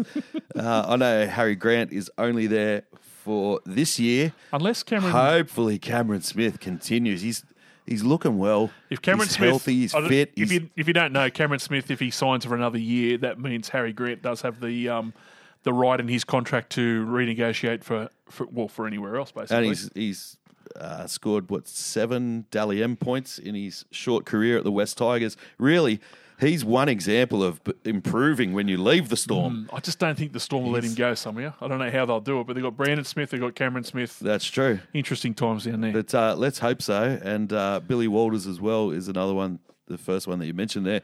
He looks the goods too. He, he's going to get a bit more of a run throughout the season. so what have we learnt? Do we buy players from the Storm? Absolutely not.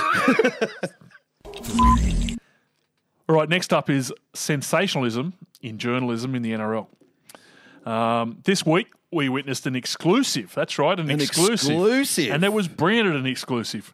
Of course it was. Capital E and an, and an exclamation mark like it was on the front page of the Smash Hits magazine from 1988. um, from News Limited, stating the Bulldogs are in discussions with Craig Bellamy to take over from Dean Pay next year, only to be emphatically denied by Bellamy after the Melbourne game. And uh, I'll take uh, Craig Bellamy. Craig Bellamy's word any day of the year. Over News Limited. Yeah, that's right. And if he says Outrageous. if he says it's bullshit and that he's not even spoken to the Bulldogs, then that'll do me.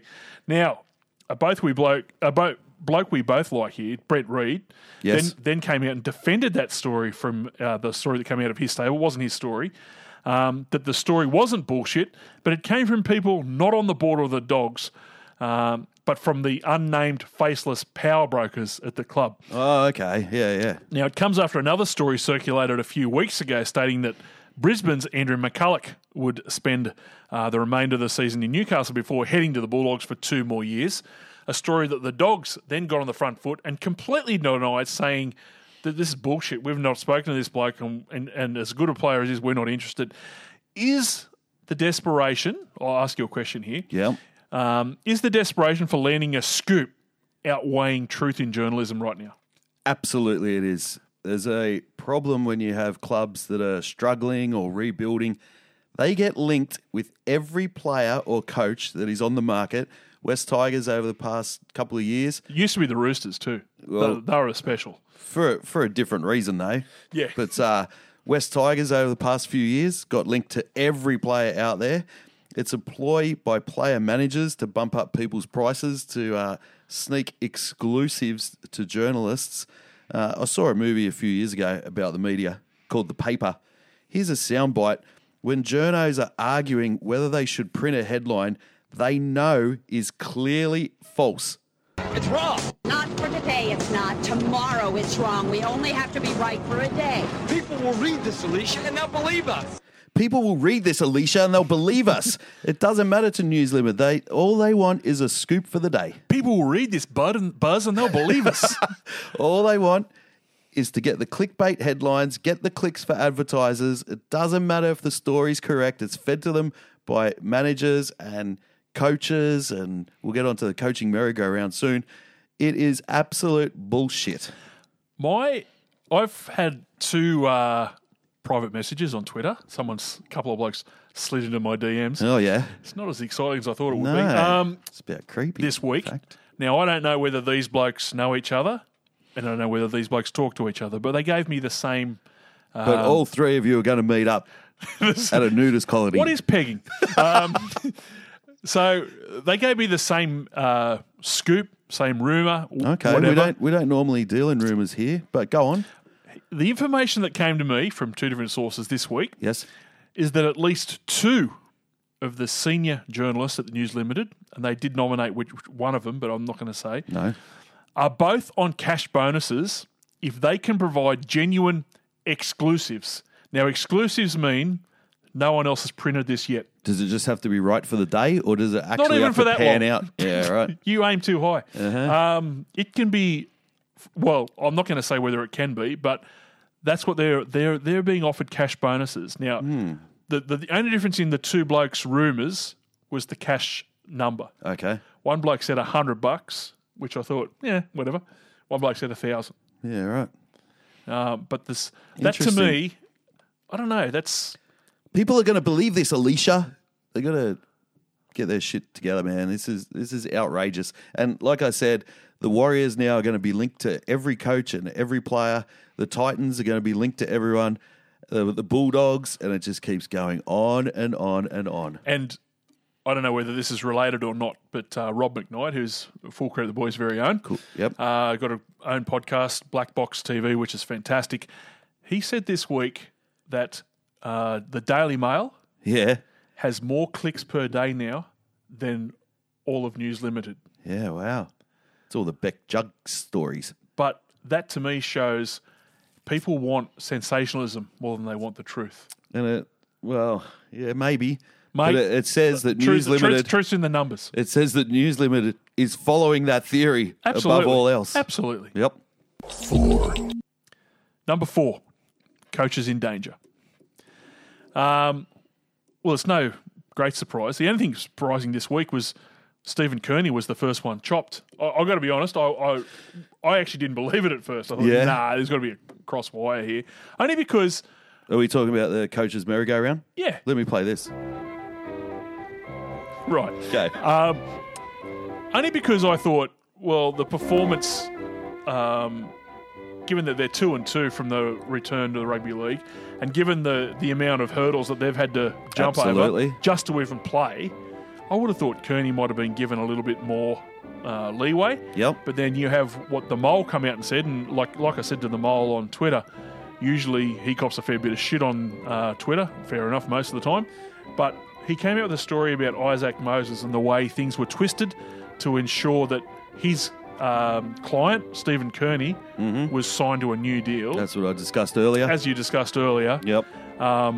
So I guess that's why the timing maybe shouldn't be so surprising when you understand the way things are working behind the scenes. Yeah, it would appear they've bitten the bullet. But let's look at um, the coaches that are possibly in danger, Yes. and we'll talk about whether we think their performance has been any good or no good. Hit me. And then we'll rate the chances of them seeing out the season for their Who, clubs. who have you got for me? Let's start. Dean Pay. Dean Pay is gone.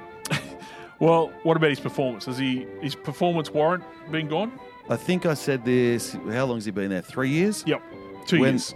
Two and a half? Did he come through halfway through? No, I think last year and this year. So he came in at a time when their salary cap was restricted.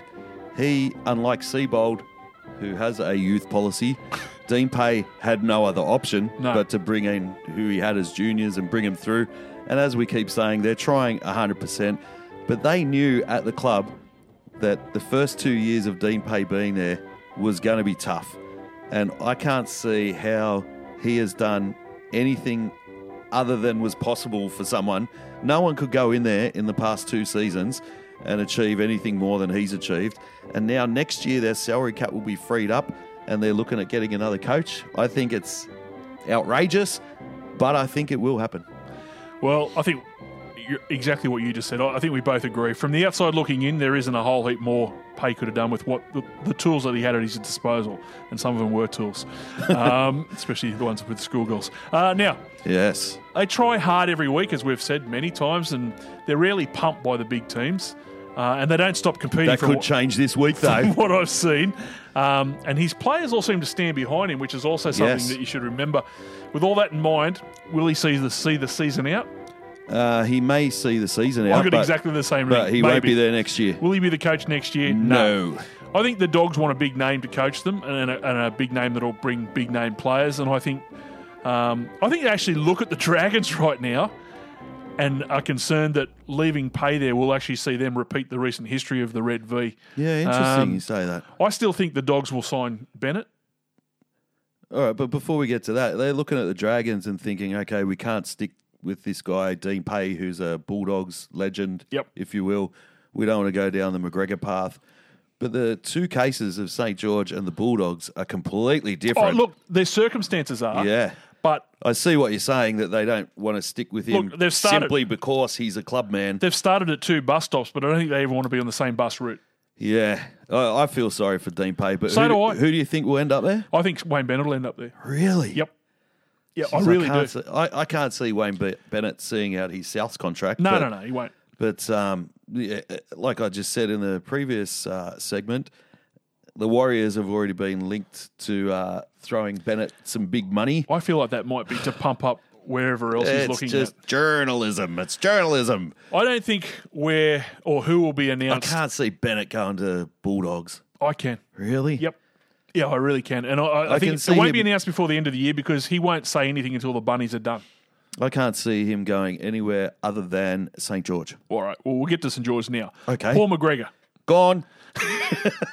Well, I, I, I, I don't know about this one. The, the more I think about this, the, the bigger mess I just see unraveling before my eyes. Well, you say what you want to say because I've got a fair bit to say about this. I've got heaps of notes here. you mentioned something to me during the week. Are you going to touch Yep. on that? Okay. So the thing with McGregor is he came out a couple of weeks ago and said, "What are you talking about? Everything's good." I'm like three rounds into a Three-year three year deal. So McGregor's not going to walk away quickly. But something has to give at the Dragons. Uh, they they need to get rid of McGregor. They it's like I just said that it's a different case to the Bulldogs. They're not hampered by salary cap restrictions. They don't have this youth policy like the Bulldogs do. They've got the Yet- team. He, he he can't say he hasn't got the team he wanted. Absolutely. So unless they win all of their games for the rest of the year and finish top four, but for me, McGregor has to go. Will he go? Well, let, let, let, let, me It's say going to cost them a lot to Let kick me him out the door, but I me- think he has to go. Let me say something, Hit me. And then we'll talk about whether he's going to stay. Yep. I think he's on the way to the dreaded losing the dressing room Yes, I I think they're walking out the door as we speak. if he hasn't already. Yeah. Uh-huh. To me, there are signs there are some players that have had enough, and they, they actually don't believe in the messages and the plans that Mary has in place. Frizell, Uh, yeah, Frizell, Graham. I, I think James Graham. Yep. Like, give him a month or two and get him to talk, and I think you'll find out what he thinks of the whole situation. Uh-huh. even Duffman, who's now been picked again. Well, he uh, wasn't picked by the coach. He this was is what I'm about by to- this four. Oh, go on then. I'm about Sorry. to talk about that because My I. I have to wonder about some of the selections that McGregor runs with. Well, when I say McGregor, we'll get onto that in a minute. But he shuffles his pack around more than a dodgy magician. Mm-hmm. And the way he has handled players like Dufty, Lomax, and Hunt, Yes. I reckon that is as detrimental to their game and their confidence as as anything else. Um, and then there are all these stories about how the footy department operates, selection. Like Gus Gould, I think Gus Gould wants to say so much and can't say a thing at the moment about what he what he uncovered there. It still baffles me that he got paid anything for the amount of information that he's Yeah, it's, out. al- it's almost like they've said, "Come and watch this car accident. Can you give us an advice?" He's gone, "Don't have car accidents," and Yeah. walked out. Car Um, accident's no good. Uh, there, like I said, there's these stories about how the footy department operates, selection meetings with three other people outside of the coach. yes. Um, and then next month of footy is a tough run. The Roosters, Manly, and Raiders, and then their bogey side, the Dogs. Expect the spotlight to return to McGregor. With all Mm-hmm. that said, do you think he'll keep his job? I do not think he will keep his job uh, by the end of the year. He will be gone next year, but who knows with that club? There's so many backroom deals going on at that place. I'm the only one who thinks this. I think he'll still be there next year. He's going to see out his entire contract. And I'll tell you why. If my why. information is correct, the Dragons have absolutely snookered themselves. Yep. What a a- surprise. In a way that they have written his contract yep. and another bloke on the coaching staff. Now, I'm not going to say who that is because I don't want to say too much because I understand a journo.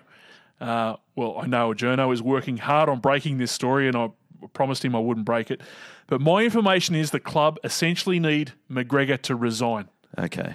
Now, McGregor's not going to resign because he won't No, get he paid. just came out the other day and said, "I'm only three rounds into a three-year extension." So And the there's way- a lot. uh, Let's not go into it too far. you Well- don't want to. You don't want to break a story. the way things are structured there, they actually cannot sack him. I- That's all I can say, and I know that's talking in riddles. Yep. But Let's you- leave it there. If you think about it long enough, you'll figure it out. But what happens? I don't if think people will figure it out because it is bizarre. you would the yeah. situation at if, that club. If the story is correct, and I, I, I'm not talking about your actual scoop here. I don't know the ins and outs of it, but it is Well, you do. bizarre. Not in detail. It's bizarre how that club runs. Is Yeah. the way I'm looking at it. I'll just say that last thing: the way things are structured there, they actually cannot sack him. Unbelievable. Because that will trigger clauses in other people's contracts that we'll see essentially not a lot change. Wow. Figure it out. John Morris. John Morris is gone. Uh, from the outside looking in, he seems to have done a pretty decent job navigating his club through a number of issues and, dare I say, crises. But I have a real problem, and I've said this to you before. I have a problem with blokes coaching their former teammates. yes. Now, it takes a very special type of bloke to be able to do that. And from all reports, this is the knock on John Morris that the players see and treat him like a mate and one of the boys, and they don't have the respect, or in some cases, the fear that a bloke like a Bellamy or a Robinson or a Bennett has. Imagine. and Madge, well, actually, yes, Super coach. I'd be petrified of Madge if I was a Absolutely. I would. What, what are you, what's your thoughts on John Morris? Um, well, I think we're going to talk about Paul Green next year. Yeah, I think we'll see Paul Green take over at Cronulla. Mm-hmm. And I base that on nothing more than I just think they have to get rid of Paul Green at the Cowboys and John Morris, for whatever reason, and your reason may well be true, that he's not a strong enough coach. I think we will see that merry-go-round will just be a bit of a swap. Morris will be out, Paul Green will slot in at Cronulla. yeah. I think well, it won't be a swap. No, it won't be a swap. Um, I, I- I think the tail. But uh, John tail- Morris could end up being the CEO for a few weeks at Cronulla because that's what they do well, out there. It's just, might be his turn. just um, I, I think the tail wags the dog a fair bit at Cronulla from Uh-huh. right here, and I think that a shake-up is what is needed. Which brings us on to the next coach, Paul Green. he went off deluxe at half time, didn't he? Well, yeah, there's a, there's a belief that in team sports, this comes from AFL, but it, it, I think it actually uh, resonates across a lot of sports that a coach has a cycle, a life cycle of around five years at any club, and then no, no, no matter what, they should move on. Now, obviously, Wasn't it Jack Gibson that said you should only stay at a club for three years? I don't know if he said it. I know that uh, Leigh Matthews said it uh, up there at Brisbane, even though he stayed there for six or seven. But around five is the number. Now, obviously, there are a number of high profile exceptions to that rule. Wanye up in, in Brisbane.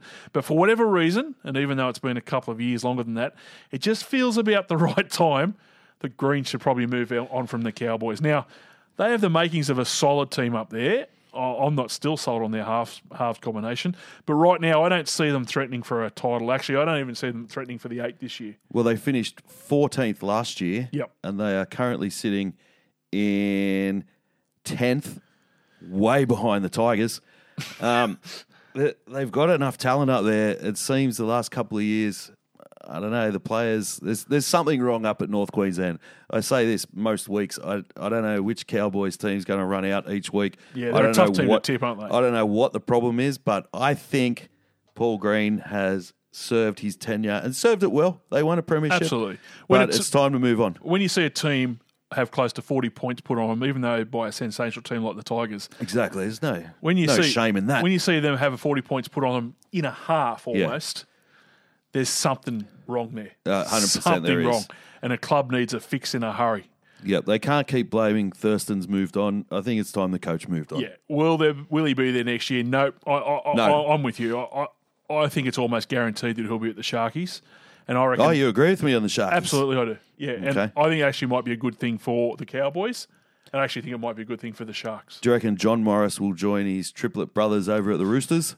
Well, I think he's got the best eyes of the three. So Yeah. yeah. He's looking a bit gaunt. He looks a bit like Skeletor lately. Finally, let's talk about Anthony Seibold. Let's. Um, as we said before, the Broncos are in a world of hurt, and depending on who you listen to, the coach is either the biggest issue or just part of a bigger problem. Yep.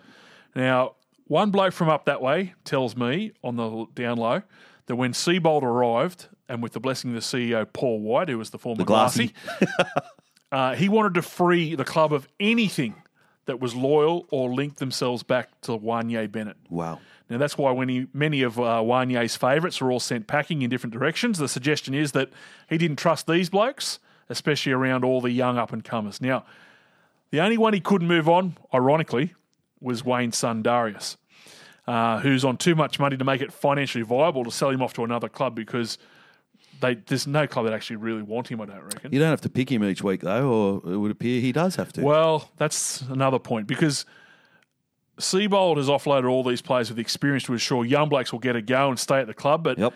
uh, one thing that I've been told, you've been told, is that he has to name, Hmm. for whatever reason, um, Darius Yes. and the MILF, Yep. no matter what. No matter what. And I, I don't understand. I don't understand it myself. No. We've I have been we've- told we've that, gone and but- kicked some rocks around to see if we can find out, but no, no one one can can actually tell me who is saying that that has to happen, whether it's uh, player White. managers or the the, CEO, the or- board, or yeah, it's weird, weird things going on up there. Yep. So Seibold's offloaded all, all the players with experience to ensure his young blokes get a, a run and also stay at the club. Um, but as we said, that I, I, that'll that's going to bring a lot of losses, I reckon. uh, and we're Yep. seeing it already. And some of those blokes will be poorer for it, and others will be poached by other smart clubs like Melbourne the Roosters, like we said. Yeah. Uh, if you if you watch if you they keep getting wiped out, you watch their the young blokes that are dazzled uh, by potential. Um, be approached by successful gun clubs and and and leave. Like the Tigers. Yeah, that's right. Um, and they'll take a pay cut to get out of there, as we said. The other side of this rumour suggests that Seibold is actually being hamstrung and that people with influence in the club, uh, ones with no real rugby league experience, um, have way too much say in recruitment, retention, and even selection, much like in up there in St George. Uh, word is that there are a couple of blokes on that team, as we just said, the Milf and Boyd, who pretty much cannot be dropped because of influence from boardrooms. Uh, like I said, it doesn't take much to figure out who or why, but we can't figure out who's the ones pulling No, the we're not quite sure. But we've teed off on what's happening up there.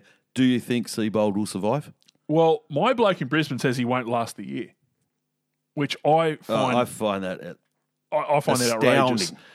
I'm the He's exact got opposite. five years to go. He's on a huge dollar deal, five years, and as you said, with a, another year option in his favour. And if they sack him, also it means that the CEO was wrong to sign him in the first place. It won't happen. He'll be there. I wonder if the mole is correct about the Warriors and Isaac Moses being deregistered was an opportunity for them to get rid of Kearney. I wonder if the same will apply with some of these contracts up in Brisbane. I, I actually can't see why the contracts will have to be renegotiated. They were signed in good faith That's right. at the time, and the manager has been paid his money.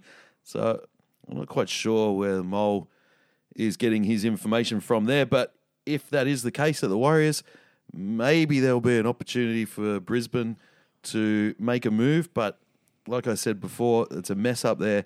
And Brisbane do not cop losses. If they, No. if they are going to back Seibold down this path, they're going to have to expect more losses, and something's going to break. And let let me tell you, if there is going to be a, another club up there in Brisbane, which it looks like there will be within the next probably two three years, Brisbane won't want to be on a downslide, run around 14th and 15th when they come into the competition. That is correct. They'll want to be in the top four. Absolutely. So they're going to need to make changes and changes fast. Five. Cameras in change rooms. Now, scenes from inside the South dressing room this week after Friday's game showed Latrell Mitchell being consoled by Wanye Bennett. Uh, a couple of questions. Are these cameras really needed in the broadcast? And should a dressing room be out of bounds for live TV?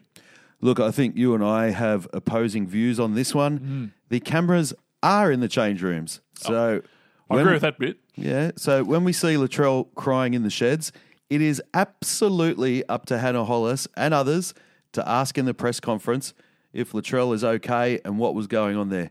If Bennett wants to say that he has personal issues that he's working through and he'd like to keep it private, then so be it. That's the answer. But Wanye being Wanye, saying it's none of your business, is arrogant and it's a throw off. Absolutely. Look, I agree with everything you just said. But Hollis, sorry, Hannah, Hannah Hollis had her job to do. She yes. did it. Yes. Someone came over the top and doubled down again, and then you got Corey Parker saying, "No, no, no, Wayne should be telling us what's going on." No, he doesn't. Doesn't have to say anything. In fact, I think Wayne played it extremely well. Yeah, he's- Wayne, he's Wayne, playing games with them. absolutely he is, but he's the best at it. What, a- what he did was he changed the centre of focus from Latrell to Wayne, Absolutely. and that's clever. And and the whole issue of should there be cameras in dressing rooms is a whole other issue. Remember when Andrew Ettingshausen sued a magazine for taking a photo of him with his schlong out in the dressing room and he got a big payout? Yeah. Then he Just showed his schlong to his schlong- teammate's wife for free anyway. they were good times back then.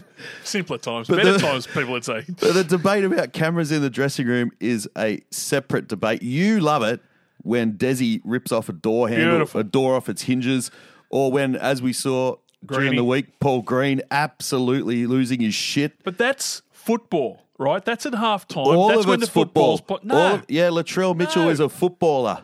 yeah, but after full time, and if he's crying about, and I don't know what he's crying about. Quite frankly, I don't care what he's crying about. And that's what Wayne Bennett should say. It's not. It, he shouldn't say, "Oh, it's none of your business." It is, but he should say, "It's not football related. He's not injured." so I wouldn't say So- that because then they start digging. Don't give him an in. Do not give him an in. Don't give him Whatever. anything. Whatever. No, just it's say. part. It's part of the game. It's none of your business. It- it's it's a great game. The telecast is fantastic. These are the initiatives that the league has put in.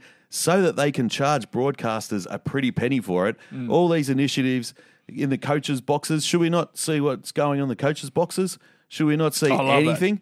I love all of it. And if Latrell was having a cry, by all means, the journalist should say, "Hey, why was he crying?" But the way Wayne Bennett Bennett handled it, I thought was arrogant, and he came off as a bit of a dick, in my opinion. No, I disagree. I, Uh, I a lot of people de- disagree with me, but he, deliberate, he deliberately did it to deflect away from his player, who who who's, might be going through a million different things that I'm not even going to speculate on. Yeah, it could be. We don't right? know. But again, none of my business. But shooting and the don't messenger, Care. he shouldn't have shot the messenger. No, he, and shot people on. Twitter can come at me, whatever. Get your own podcast. I don't care. no, come at him. no dramas. Um, yeah, I, I- look, I, I like the the cameras in the dressing rooms during the game. yep. Um, I, I think There the- are restrictions on it. They Are can't. Yeah, they can't show. Well, apparently they can't show injuries. Like most of the footage you see is when people are sitting in there icing their leg or whatever. Yep. I guess it's if you're severely concussed and maybe shitting your pants or falling over. getting stitched or something like that. Yeah, like gory stuff or something that's pretty bad. They're not allowed to show that. They're not allowed to show nudity, thanks to Andrew Ettingshausen. So if he cries in the nude, he's right. well, that's all you have to do is strip down and cry. That's normally when I cry is naked in gonna the shower. Every time I catch a glimpse of myself nude, I have a bit of a cry. Remembering the good times. But let's not make this anything bigger than it is. It's like for most of the year, the cameras are there, I think and we like to have a chuckle. I think the AFL have some access for cameras in the room, Um, but let's not, not, let's not go down. Uh, what's the AFL doing? Let's we should go down that path. right now. They should be having heat-seeking cameras just to make sure everyone's below thirty-six point two or whatever it is. Rugby would be laughing if they could get cameras anywhere near their game right now. But let's not go down there Yeah, model either. I, I just think Wayne did it. Wayne did what Wayne does best. He he took he took the attention Absolutely off his player. Yep. And I think, like, I don't begrudge Hannah Hollis asking that question. I think that's her job. She doesn't do it, and she's not doing a job properly. That's correct. But I think the way he handled it was beautiful in my eyes. The drill down. Need a sparky, then make the call to NDF Electrical. Do you need electrical work done? NDF Electrical provides expert service and advice on a wide range of commercial and residential projects. With over 23 years' experience, NDF Electrical have you covered for all your electrical needs from the Gold Coast, Tweed Heads, Byron Bay, and everywhere in between. For a free quote, go to ndfelectrical.com.au. NDF Electrical. All right, so it's time for this. We all want you to go grab a mirror. Hoping that you'll change your. And no message could be any clearer. If you want to make the world a better place, take a look at yourself and make a change. Yes, in all the world of podcasting, this is the number one segment, and it's brought to you by the number one electrical company in all of Australia. It's NDF Electrical. Uh, follow them on Twitter if you don't already. Classic stuff from the boys. Uh, don't forget, you can reply to my Grab a Mirror call to arms at 7.30 on Tuesdays. Use the hashtag Grab a Mirror, hashtag GAM. And also at about 3.30, again on a Tuesday, Grab a Mirror. Tuesdays hashtag only. Or hashtag GAM. Sit Except next week, probably going to be Wednesday again. Chance it's a Wednesday next week. yeah. Uh, now listen. Yeah. I'm, I'm going to go first. Yeah, go first, man. Go first. Grab a mirror, Australia. Hey, I that's know. unpatriotic. Put them in it. Um, now there's a, this week. There's a young fella over in Perth, Uh-huh. and um, he's claiming discrimination against his hairstyle after he was refused entry to a bar on his 18th birthday. No. Um, Poor Cooper, bugger. Cooper Allen says he wasn't allowed into the popular beachside venue called El Grottos Uh-huh. because he had, of all things, a mullet. Now, Are you bef- serious? This is un-Australian. before I go on, all these um, genuine comedians on Twitter that said, "Oh, I didn't know Former was 18." Ha, I'm not 18. Of course, I'm not 18. I was there. I was over in Perth 19 years ago on the end of season trip. But I'm sure that's just a coincidence. Anyway, Let's see what's happening here. Cooper said that he had a drink with his mum, his old mum, good sort, and then a couple of you of would call your kid after an ale as well. There's a good chance. um, oh, he was born in Western Australia. Would have been Swan, not Cooper. Yeah, um, true. Okay, your story checks out. I had. Uh, he said I had a drink with my old Keep mum. it for the family court. And then a couple of friends and I decided to head over to El Grotto, he told Seven News. But once we arrived in the line, uh, it was man versus bouncer. he said, he said to me, "No mullets allowed." Now Cooper recalled as his night was cut short by the iconic Australian cut, um, it, but he refuses to lose the locks. He said, "I wasn't there to have a haircut. I was there to sink frothies." Absolutely. Now I checked this joint out, this El Grotto, uh, on TripAdvisor. I'm just going to read you a couple of their uh, reviews in case you're over at Scarborough looking for a Mexican place to buy, also buy a margarita. Uh, one star. Security and door girl are the worst in the world. they need to go. Uh, the manager, on the other hand, refuses entry for people he believes are violent. And he is able to determine such a thing by just looking at them. and there is a door girl that is as arrogant, uh, as arrogant little thing with no respect. If you want to go to El Grotto, don't bring any guys with you, or they will treat you like the plague. Interesting. Um, another one, one star. We were rudely told we could not enter the venue as the door girl didn't like what we thought the cover charge. Well, when we thought the cover charge was hilarious, we will tell everyone not to visit. Another one, one star. If you like a fight, this is the place for you. Not El Grotto, El Puncho. That's right. Uh, and another one, one star, crap. Um, won't be going back and won't recommend. I think the doorman didn't like the fact that a 60 and a 55 year old were at his bar.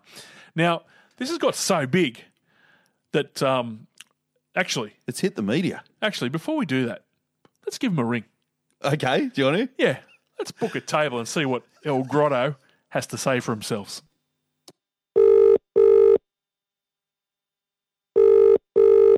El Grotto Bar and Restaurant. Yeah, hi, I was wondering if I could make an appointment for a table on Friday afternoon. Uh, yes, we have some tables available. How many would you like? Uh, it's a table for two. I've got a friend, but he's a pescatarian. He only eats fish.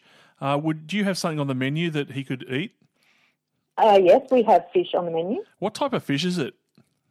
Uh, barramundi. Uh, do you have mullet? Oh no, you don't like mullets, do you? Oh, fuck off. Actually, went better than I thought. Um, Do you reckon that's a door chick that everyone's complaining about? She's got a mouth on her. Jeez, hasn't she? What? Real gutter mouth. Um, now, Western Australian Premier Mark McGowan, uh, potential strain of the year in my books, is now weighing in on this hairy situation. He said, I just encourage people with mullets to rise up and rebel against these extreme rules pubs are imposing.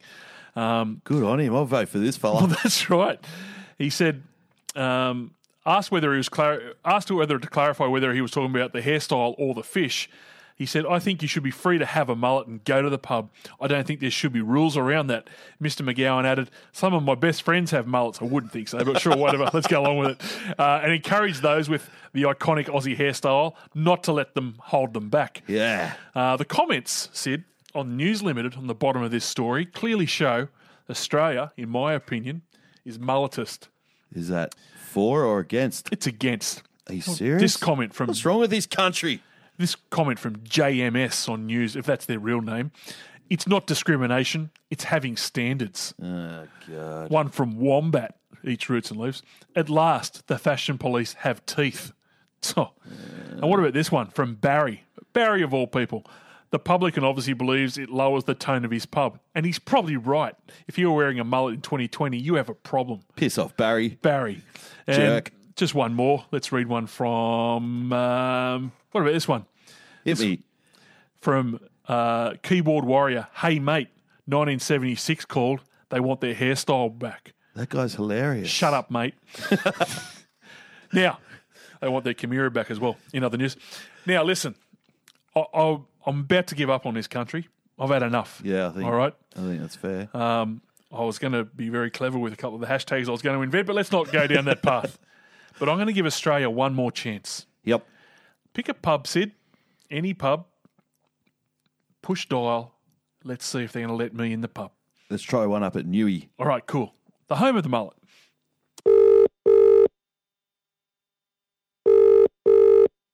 Good evening, the Bennett Hotel. Ben speaking. Yeah, g'day, mate. I was just wondering if I could book a table in your bistro on Friday. You certainly can. What time would you like? Uh, about seven o'clock, mate. It'll just be for the two of us. Hey, just quick question. Both of Yeah. us, both of us have mullets. Is that all right? Mate, that is absolutely fine. We only have pe- troubles with people without mullets. Uh, bring your mullet, bring your Ugg boots. You're more than happy to come in. This is the kind of answer I wanted. Thanks, mate. Too easy. Faith restored, Sid. Yes. Thank God for Newcastle. Grab a mirror, Newcastle, you magnificent bastards. And Scarborough, go f- yourself. Equal 10. At Lambretta GP 1971. Grab a mirror, anyone who tuned in to watch the Dragons v Titans on Saturday. If that matchup were porn, it'd be billed as Susan Boyle on top of Amanda Vanstone lesbian action. I would rather watch my dog eating cat vomit. Hashtag more Susan myself. Hashtag Dragons on par with Amanda. There's so many images that you've put I just in read head them. there. I don't write them. Yeah, I don't want any of that in my head. Thank you, Lambretta. Equal 10. At Dingo 2. Grab a mirror, my doctor. Just when the pubs reopen, you give me some ointment to clean up my sunspots. I now look like a cross between a bloke just back from the end of year Thailand trip and Ah. and at Deadpool without a mask. Still can't go to the pub. Hashtag wear sunscreen. Hashtag still drinking alone. That's nasty. You've had all this time that you could have sat at home. Equal 10. Ripped off. At M Graz 2005. Grab a mirror, Ned V'landys, you magnificent crazy bastard. First you save Rugby League. Now you keep giving it to those pesky Victorian flogs by referring to the Melbourne Cup as a second rate tin cup. I think I may be developing a man crush. You're not alone. Equal 10. At Bennett Mock- Montcree 1. Grab a mirror at West Tigers. Put 'em in Hey? You were supposed to play my boys into some form, not absolutely pull their pants down before half time. Hashtag, does this mean the Cowboys are worse than the Titans? Hashtag, how long is too long for our hashtag? Well, it's too long when there's no capitals. I've got to read the whole thing in one go. See, I always think that West Tigers are going to play teams into form. I didn't realise that teams actually look forward to playing us so that we can play them into form. But it is actually a thing. Equal 10. Let's hope it doesn't happen this week with the doggies. at ah, save his houses at DJ Barnes eighty one. Hey, Barnsey. Grab a mirror. People who can finally go to the pub f- for a one off the tap and order bottled beer anyway. Leave it out. Hashtag. What's going Hashtag on with that, hey? stay home then. Hashtag beer on tap. I went out with a bloke the other day to the pub. Oatley Pub, beautiful establishment. Anyone wants to meet me there, I'm there most days. and yeah, he's like, oh, Propping I it up. Oh, I want one of those. I was like, It's not on tap. He's like, no, that's fine. Dick. Weirdo. Equal 10. At Storm Chaser, I think it is. Mike's Bulls Nation. Uh, grab a mirror at Sid Punts. Hey, You've been shit canning the mighty at Penrith Panthers all season. it's only because they can't attack. and we sit equal second with one loss and wins against both the Storm and the Roosters. Now start playing our motherfucking song once again. Hashtag Can You Feel It? Hashtag Tigers Ninth. Hashtag TikTok Gangbang. Hashtag Defense Wins Games. Nobody tells me when I can play samples. Oh, wrong one. This one. Equal 10. At Horatio underscore McMutt. As if he wasn't going to get in. Uh, hashtag grab a mirror. Seibold, you magnificent bastard. Being an expat from New South Wales, as if the last two origins haven't been enough, you come along and have the simpletons crying to their cat's piss in yellow cans they call beer by bringing down the Broncos from the inside with your gross incompetence. Is that your burner account? That's exactly what you think. Equal 10. How come when I tee off on Queenslanders, I get hate mail and nooses in my car? and when you do it, everyone backs you. Because I do it in Joke. A, I do it in a humorous way. Oh, right. The yeah. Queenslanders go, no, he's having a go at me. I just can't figure out which one, which part of Oh, it. Ah, yeah. So even that they won't understand. At Super Grover four, grab a mirror. of People thinking Kearney is Nick Howe. Big T would kick your ass if he would could do it without falling over. hashtag peg leg. Hashtag I'm a pirate. Hashtag still a better pirate than Fitzsimons. See, Grover, this is the end of these jokes now. We can't use these jokes anymore. Equal 10. At Lynn G62. Grab a mirror. Our Lord, Ned V'landys. Great appearance on 100% footy last night on Channel 9. But I did notice you were pronouncing rugby league, rugby league. Hey? Very carefully. I can handle the rule changes, but I'm struggling to keep up with the variations in pronunciations. Hashtag pick one and stick to it. Yeah, no, he's got to keep saying rugby league. 9. Hey, we're up to nine. Um, or are we? I don't know. Uh, ben McMutt at Efficient Not Lazy. Grab a mirror at Essendon F- FC. Put them in it. You magnificent bastards. You've done more to endanger the at AFL season in the last week than anyone could have possibly hoped for. What would have who would have thought that this positive test would be your downfall? Even better, at he put Sam Newman in it. At original smart Sam can't play golf anymore. Oh yeah, he's going to go off. What's he going to do in between gigs with Bert Newton? Reckon he's not a lunatic. Eight. At Dorso James says hashtag grab a mirror Neil Breen at Breeny9. Put Hey. it Go easy on Breeny. for tipping the Broncos to be minor premiers before the season kicked off again for round Fair three cop, fair cop. on at FCTTB underscore podcast. Four losses with 140 points since you've put the curse on them. Hashtag commentators, commentators curse. Hashtag not Seibold, Seibold's fault. Hashtag bring back the Titans this weekend. Hashtag the more you put on, the more you win. Hashtag poor man's Alan Jones. I put that one in. What about uh, the poor horse up there the Broncos? You, Mate. were, you were talking to me about it earlier. He's done three laps this year. What's his name that runs around when they Buck. score a try? He's on light and easy, the fat fool. I think I backed him three Saturdays in a row at Doomben. fat thing. Seven. Put weight put weight on tie to a roof like one of my old horses. Uh, at Matty McMutius. Hashtag grab a mirror at Andrew RLP. Put him in it. Good. I went to your OnlyFans page after last week's podcast, and to my disgust, all I met, all I was met with, was a website full of interesting facts about the NRL. Hashtag confused and disappointed. Hashtag so much for a massive schlong. Hashtag plenty of good Mitch Moses stats though. It's a bit worrying that you were hoping to see a big schlong, but to each their own. To each their own. Just go to my OnlyFans page. Hashtag vote yes. Six. At get around him. Cameron. Just Cameron. Not even a McMut. Hey, Cameron. Um, McMut. hashtag grab a mirror me. I went to the pub for a feed and a few beers on Saturday night. and Good for didn't- you, brother. And I didn't post any photos on social media, so obviously it never happened. Probably never happened. Hashtag look at me. Hashtag leave it to Bec Judd. Hashtag trap for young players. Mate, you got to go to the pub and uh, take a photo and use a filter. use a filter, all you ugly people out there. Five. Um, hashtag grab a mirror Queensland says at Mario Siegs. Careful. Your They'll team, be after you. your teams and your players all suck this weekend, and all signs point towards that trend continuing. The only thing saving you from complete shitness is the fact you aren't Victoria. True that. Four.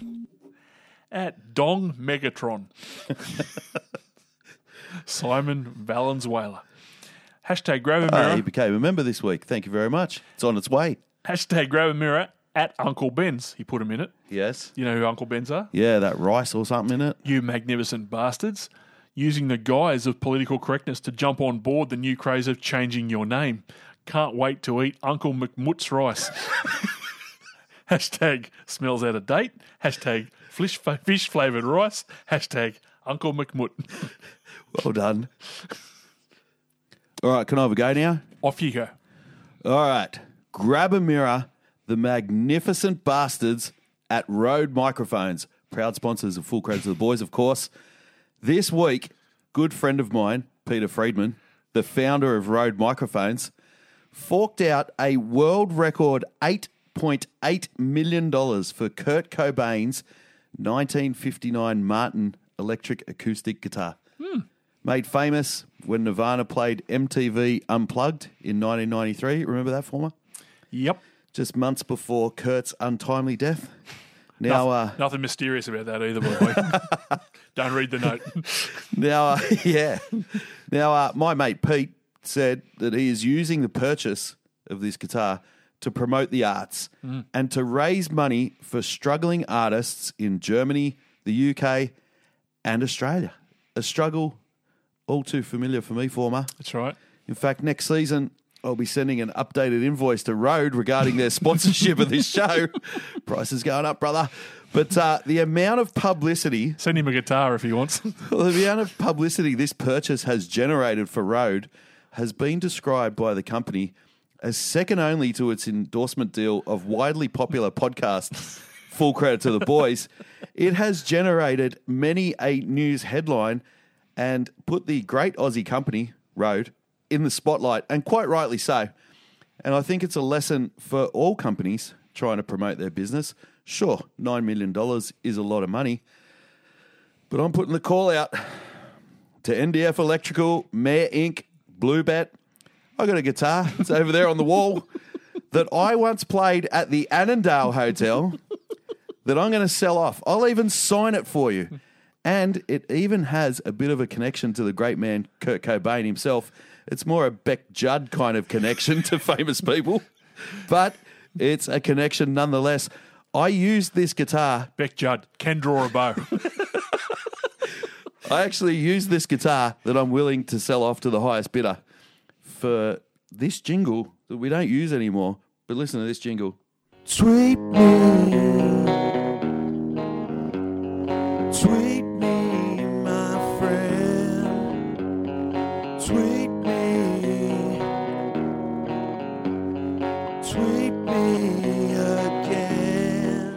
we used to use that jingle? Yep. It's beautiful. It sounds mysteriously like a Nirvana song. so I'm putting it out there, all of you. Go and bid on this guitar. I'll take, how much do you reckon we should take? Oh. I'll split it with you. Two and a half mil. I think two and a half mil is a fair amount. That's actually what I wrote here. well done.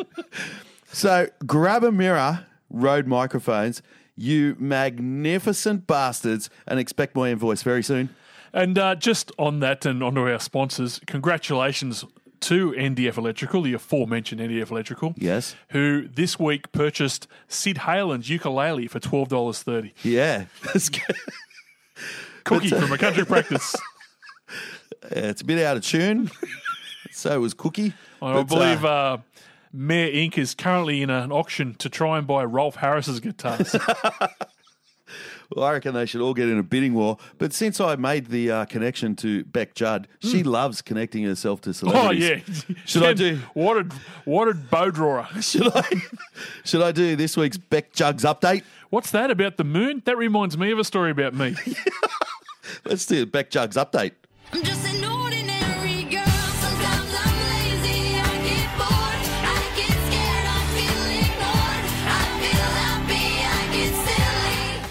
And right on cue, Rebecca Judd reveals her priceless encounter with Snoop Dogg. Oh, this will be interesting. At the Melbourne Cup and why it was the most talked about appearance ever. Now, I read this article. Snoop Dogg appeared at the Melbourne Cup. Bec Judd was there too. That's it. Oh, spoiler alert. Our second one for this week. Footy wag Rebecca Judd reveals her daughter's heartbreaking reaction to the death of George Floyd. Here she goes again, former. Her six year old daughter said to her, My skin is so white. I'm really lucky, aren't I? I'll have things that never happened for me for 500. Someone call uh, the didn't happen of the year. yeah, I love that website. And uh, the third one this week Rebecca Judd reveals when she listens to Powderfinger songs, it reminds her of stuff. Fascinating stuff. And that is this week's Beck Jugs update. I'm just an ordinary girl. Sometimes I'm lazy. I get bored. I get scared. I feel ignored. I feel happy. I get silly. Telling you, if I heard her publicist, this guitar would go for 5.8 billion. Three. At DJ and Goose. Chinners. Hey, Chinners. McBoot. Uh, hashtag grab a mirror to the legend founder of At Rode Microphones, Here, here. who not only sponsors the number one Rugby League podcast True. in all the universe, but also ha- has bought Kurt Cobain's guitar for six million. You just covered off, and that's it. Yeah, I'm sorry I stole your thunder, Chinners McMut. But but it gets better. He's using the guitar to raise much needed dollars for the arts community. What For a top people bloke. like me. That's right. Here, here. Two. My mate Pete. At NRL underscore the profits. Grab a mirror, the angry little midget saying equal in last week's segment. Where the hell did he come from? Hashtag StatsLab, hashtag equal opportunity, hashtag small lives matter. I got to fix that. What got number one this week? One. At blocked user 2217. Oh boy. You're just reading them? Hashtag, that's right. I don't write them, I just read them. Okay. Hashtag grab a mirror at Bunnings. Put them in it.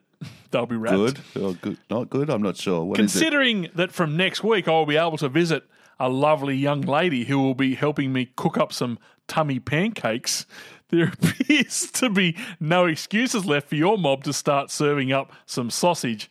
Hashtag got the drizzle. How about the sizzle? All right, we're out. We all want you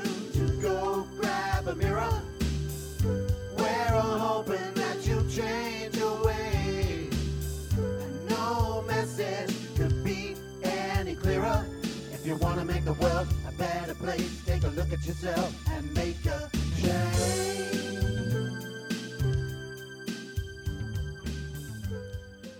All right, let's do this. NRL round preview brought to you by Bluebet. Bet Australian, bet with Bluey at bluebet.com.au or download the app today. Yes, it's NRL round seven preview and it's brought to you by Bluebet, of course. And whenever we do this, we get this bloke on. The stat man. He is the stat man. It's Andrew Ferguson from Rugby League Project. You can find him on Twitter at Andrew RLP. You can also hear him on Fergo on the Freak podcast. How are you, champion? Oh, good guys, yourselves? Mate, they reckon this cold Pretty weather's cold weather's knocked your downstairs apartment down to about three or f- three or four foot. It has. I've, I've- I've stopped getting bruises on my knees. Ah, Oh, whatever. Um, mate, let's get straight into it. We start on Thursday night. The Penrith Panthers take on the South Sydney Rabbitohs. Bluebet have Panthers at $1.72. They have a Rabbitohs at $2.08. What are the stats saying, Andrew? Uh, the last time Penrith beat South in a ra- in round seven was in 1983. The last Panthers player was alive when that happened was Brent Kite. Um, Brent Kite, what a player.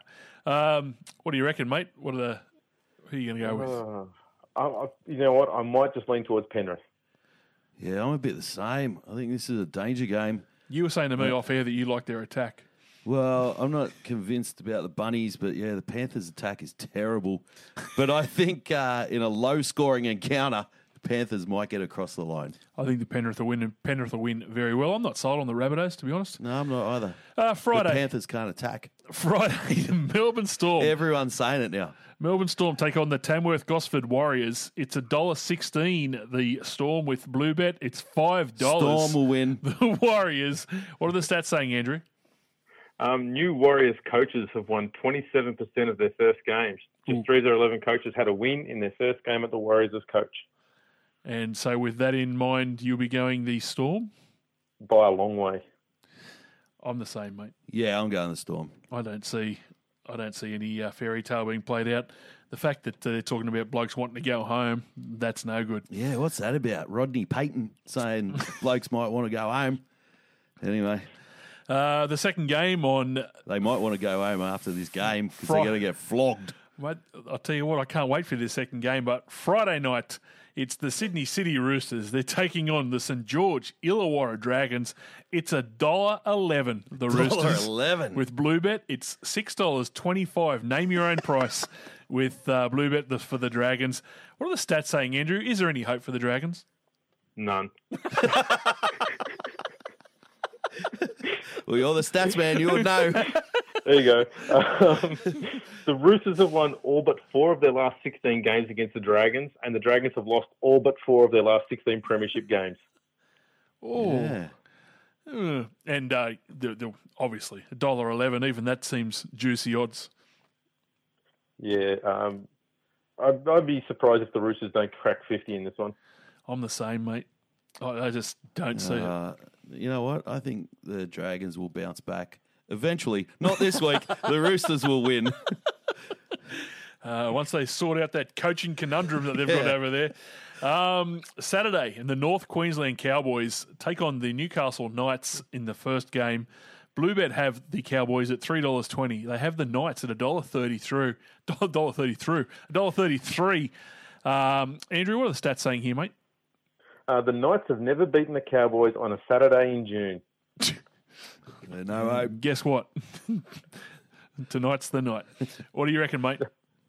I, you know, what, this is possibly the trickiest game of the round. I'm not too sure which way to go with this. I'm, I'm going to go with the Knights. I think there's a few tricky games this round. There's a few absolute beltings going to be handed out. Um, the Cowboys, they're no good this week. They got smashed by the Tigers. They'll be sore and sorry.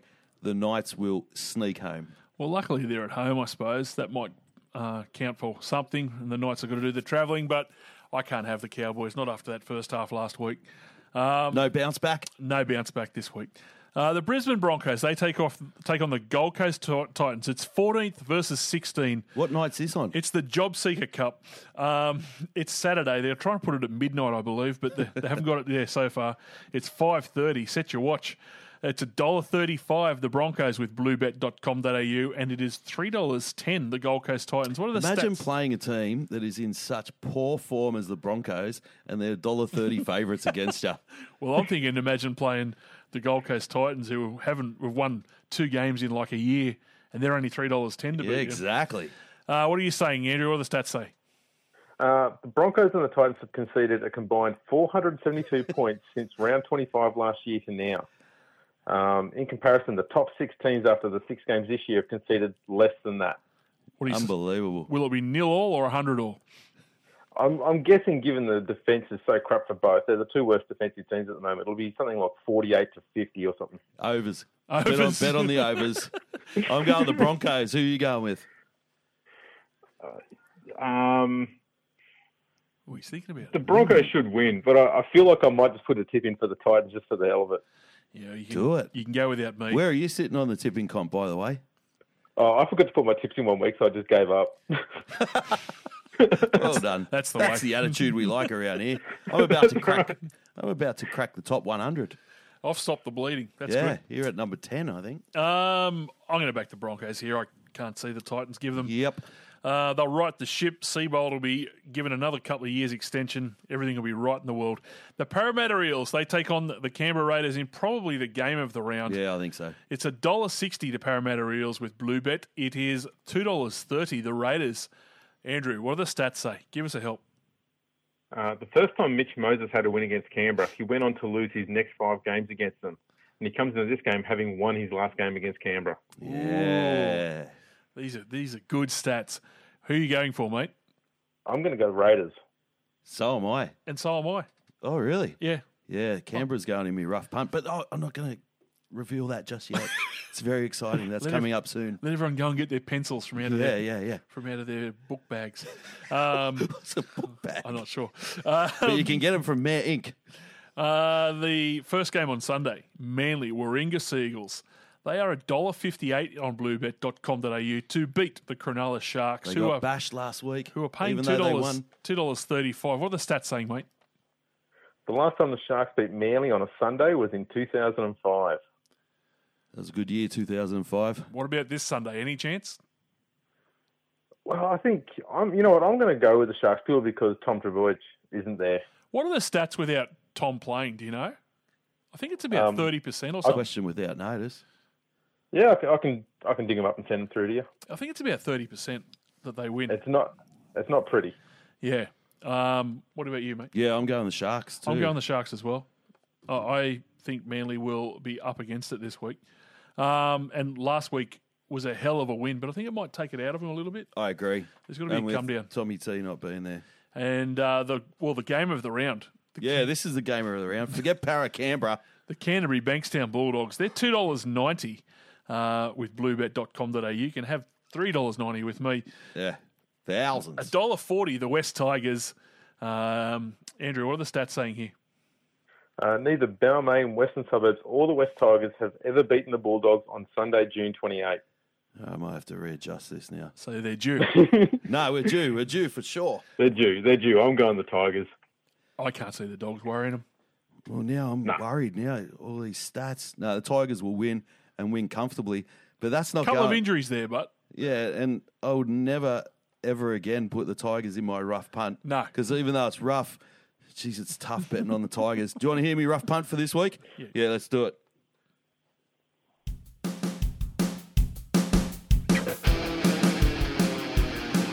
If you wanna have a rough punt, then listen to this bloke said punt.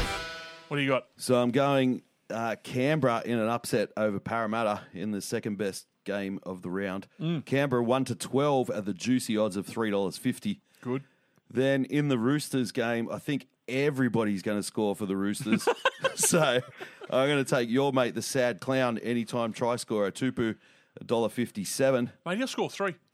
Yeah, I thought about picking him for three, but yeah, they'll probably share it around. Mm. Everyone will score.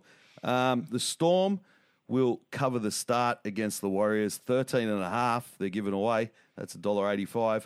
And I'm picking the Sharks plus three and a half they're getting over Manly. I think that's pretty good. $19.82 if you combine all four of those. So get on it with bluebet.com.au. Download the app today. That's me rough punt.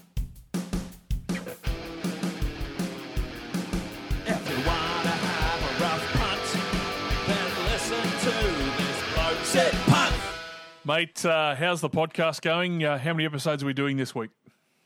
Oh, we've we've done two. We did a really long one on the uh, 1996 Super League season, sort of or pre-season, I guess. Um, yeah, we, we've got about another seven or eight to pump out in the next hour or two. They were interesting times back then in '96, weren't they? I yeah, they were. Just the, the whole game was played out in the newspapers. Didn't really know what went on on the field. That's a good point. Um, and of course, the Rugby League Project. If you are not a Patreon uh, subscriber, give the bloke a hand. Keep this thing going. It is an amazing resource for all rugby league fans. Go to rugbyleagueproject.org. Look for the Patreon uh, logo down the bottom left side of the page, the landing page, and uh, like I said, keep this place afloat. Mate, we will talk to you next week. That's uh, Andrew Ferguson, of course, from Rugby League Project. Cheers, guys. The stat man. Let's do this. Rub the sack, open the sack, empty the sack. The boy is sad. The Boys Sack mail and feedback time. Don't forget the tipping comp. You can find it if you search for the full credit to the Boys podcast tipping on the NRL.com. Uh, now you're talking about the tipping Love comp. the tipping, and it's a now fair you've indication of the hemorrhaging, fair indication of rugby league knowledge. I find um, you're coming 10th and I'm coming 101st. five star reviews. Let's read a few. Uh, first one comes from Britt Carton. Make sure you listen to this podcast for all the latest news about Beck Judd and the Real Housewives of Melbourne. A must listen for all AFL fans. And God, I, Yeah, hope, geez, I hope at least one AFL fan sees that review and goes, oh, I'll give that a crack. I'll give that a crack. I'm pretty sure he won't come back for any more, but uh, maybe he loves the Beck Jugs updates. Keep going. Uh, massive loser guy says, dead set, the number one sports podcast in the country. Trendsetters, social influencers, and a show with huge sponsorship opportunities. Just ask Mitch Moses, Pornhub, and IGA Oatley. Not necessarily in that order. Thank you very much, massive loser guy. I think you're being way too hard on yourself. That was a good review. Thank you. And Wani, one Wan Farkall, finally, after six years of listening, finally just dragged his fingers onto the keyboard. Um, better than listening to a he says. Former and Sid provide great entertainment and a level of expertise that even Paul McGregor would be jealous of. I think that's accurate. The only thing worse than the Dragons' demise this year will be in the weeks after the grand final when my weekly fix stops. Uh, Wani, you can drive my car anytime. Um, well, is there anything else we need to? Jersey should be in soon. Yeah, jerseys are all sold out and uh, paid for and on their way. Um, there's one person. I sent out all the membership packs, but there's one person that bought a membership pack with their jersey. And as I said last week, you're not getting it till the jersey comes out. Uh, we've It's, econ- currently, it's economies of scale. yeah, we've currently run out of membership packs. Uh, I've spoken to Mayor Inc., but uh, there will only be a few more of them Mm. this year. Yeah. We've we're run out. Um, it's been massive. Thank you, thank you to Mayor Inc. and thank you to everyone for buying them. Yeah. Um, well, before we head off into the sunset, I've always said this: let the power of love inside the soul unfold. Free the mind, let it rise above We've got to change this world. to a world of love. Good night. Good night.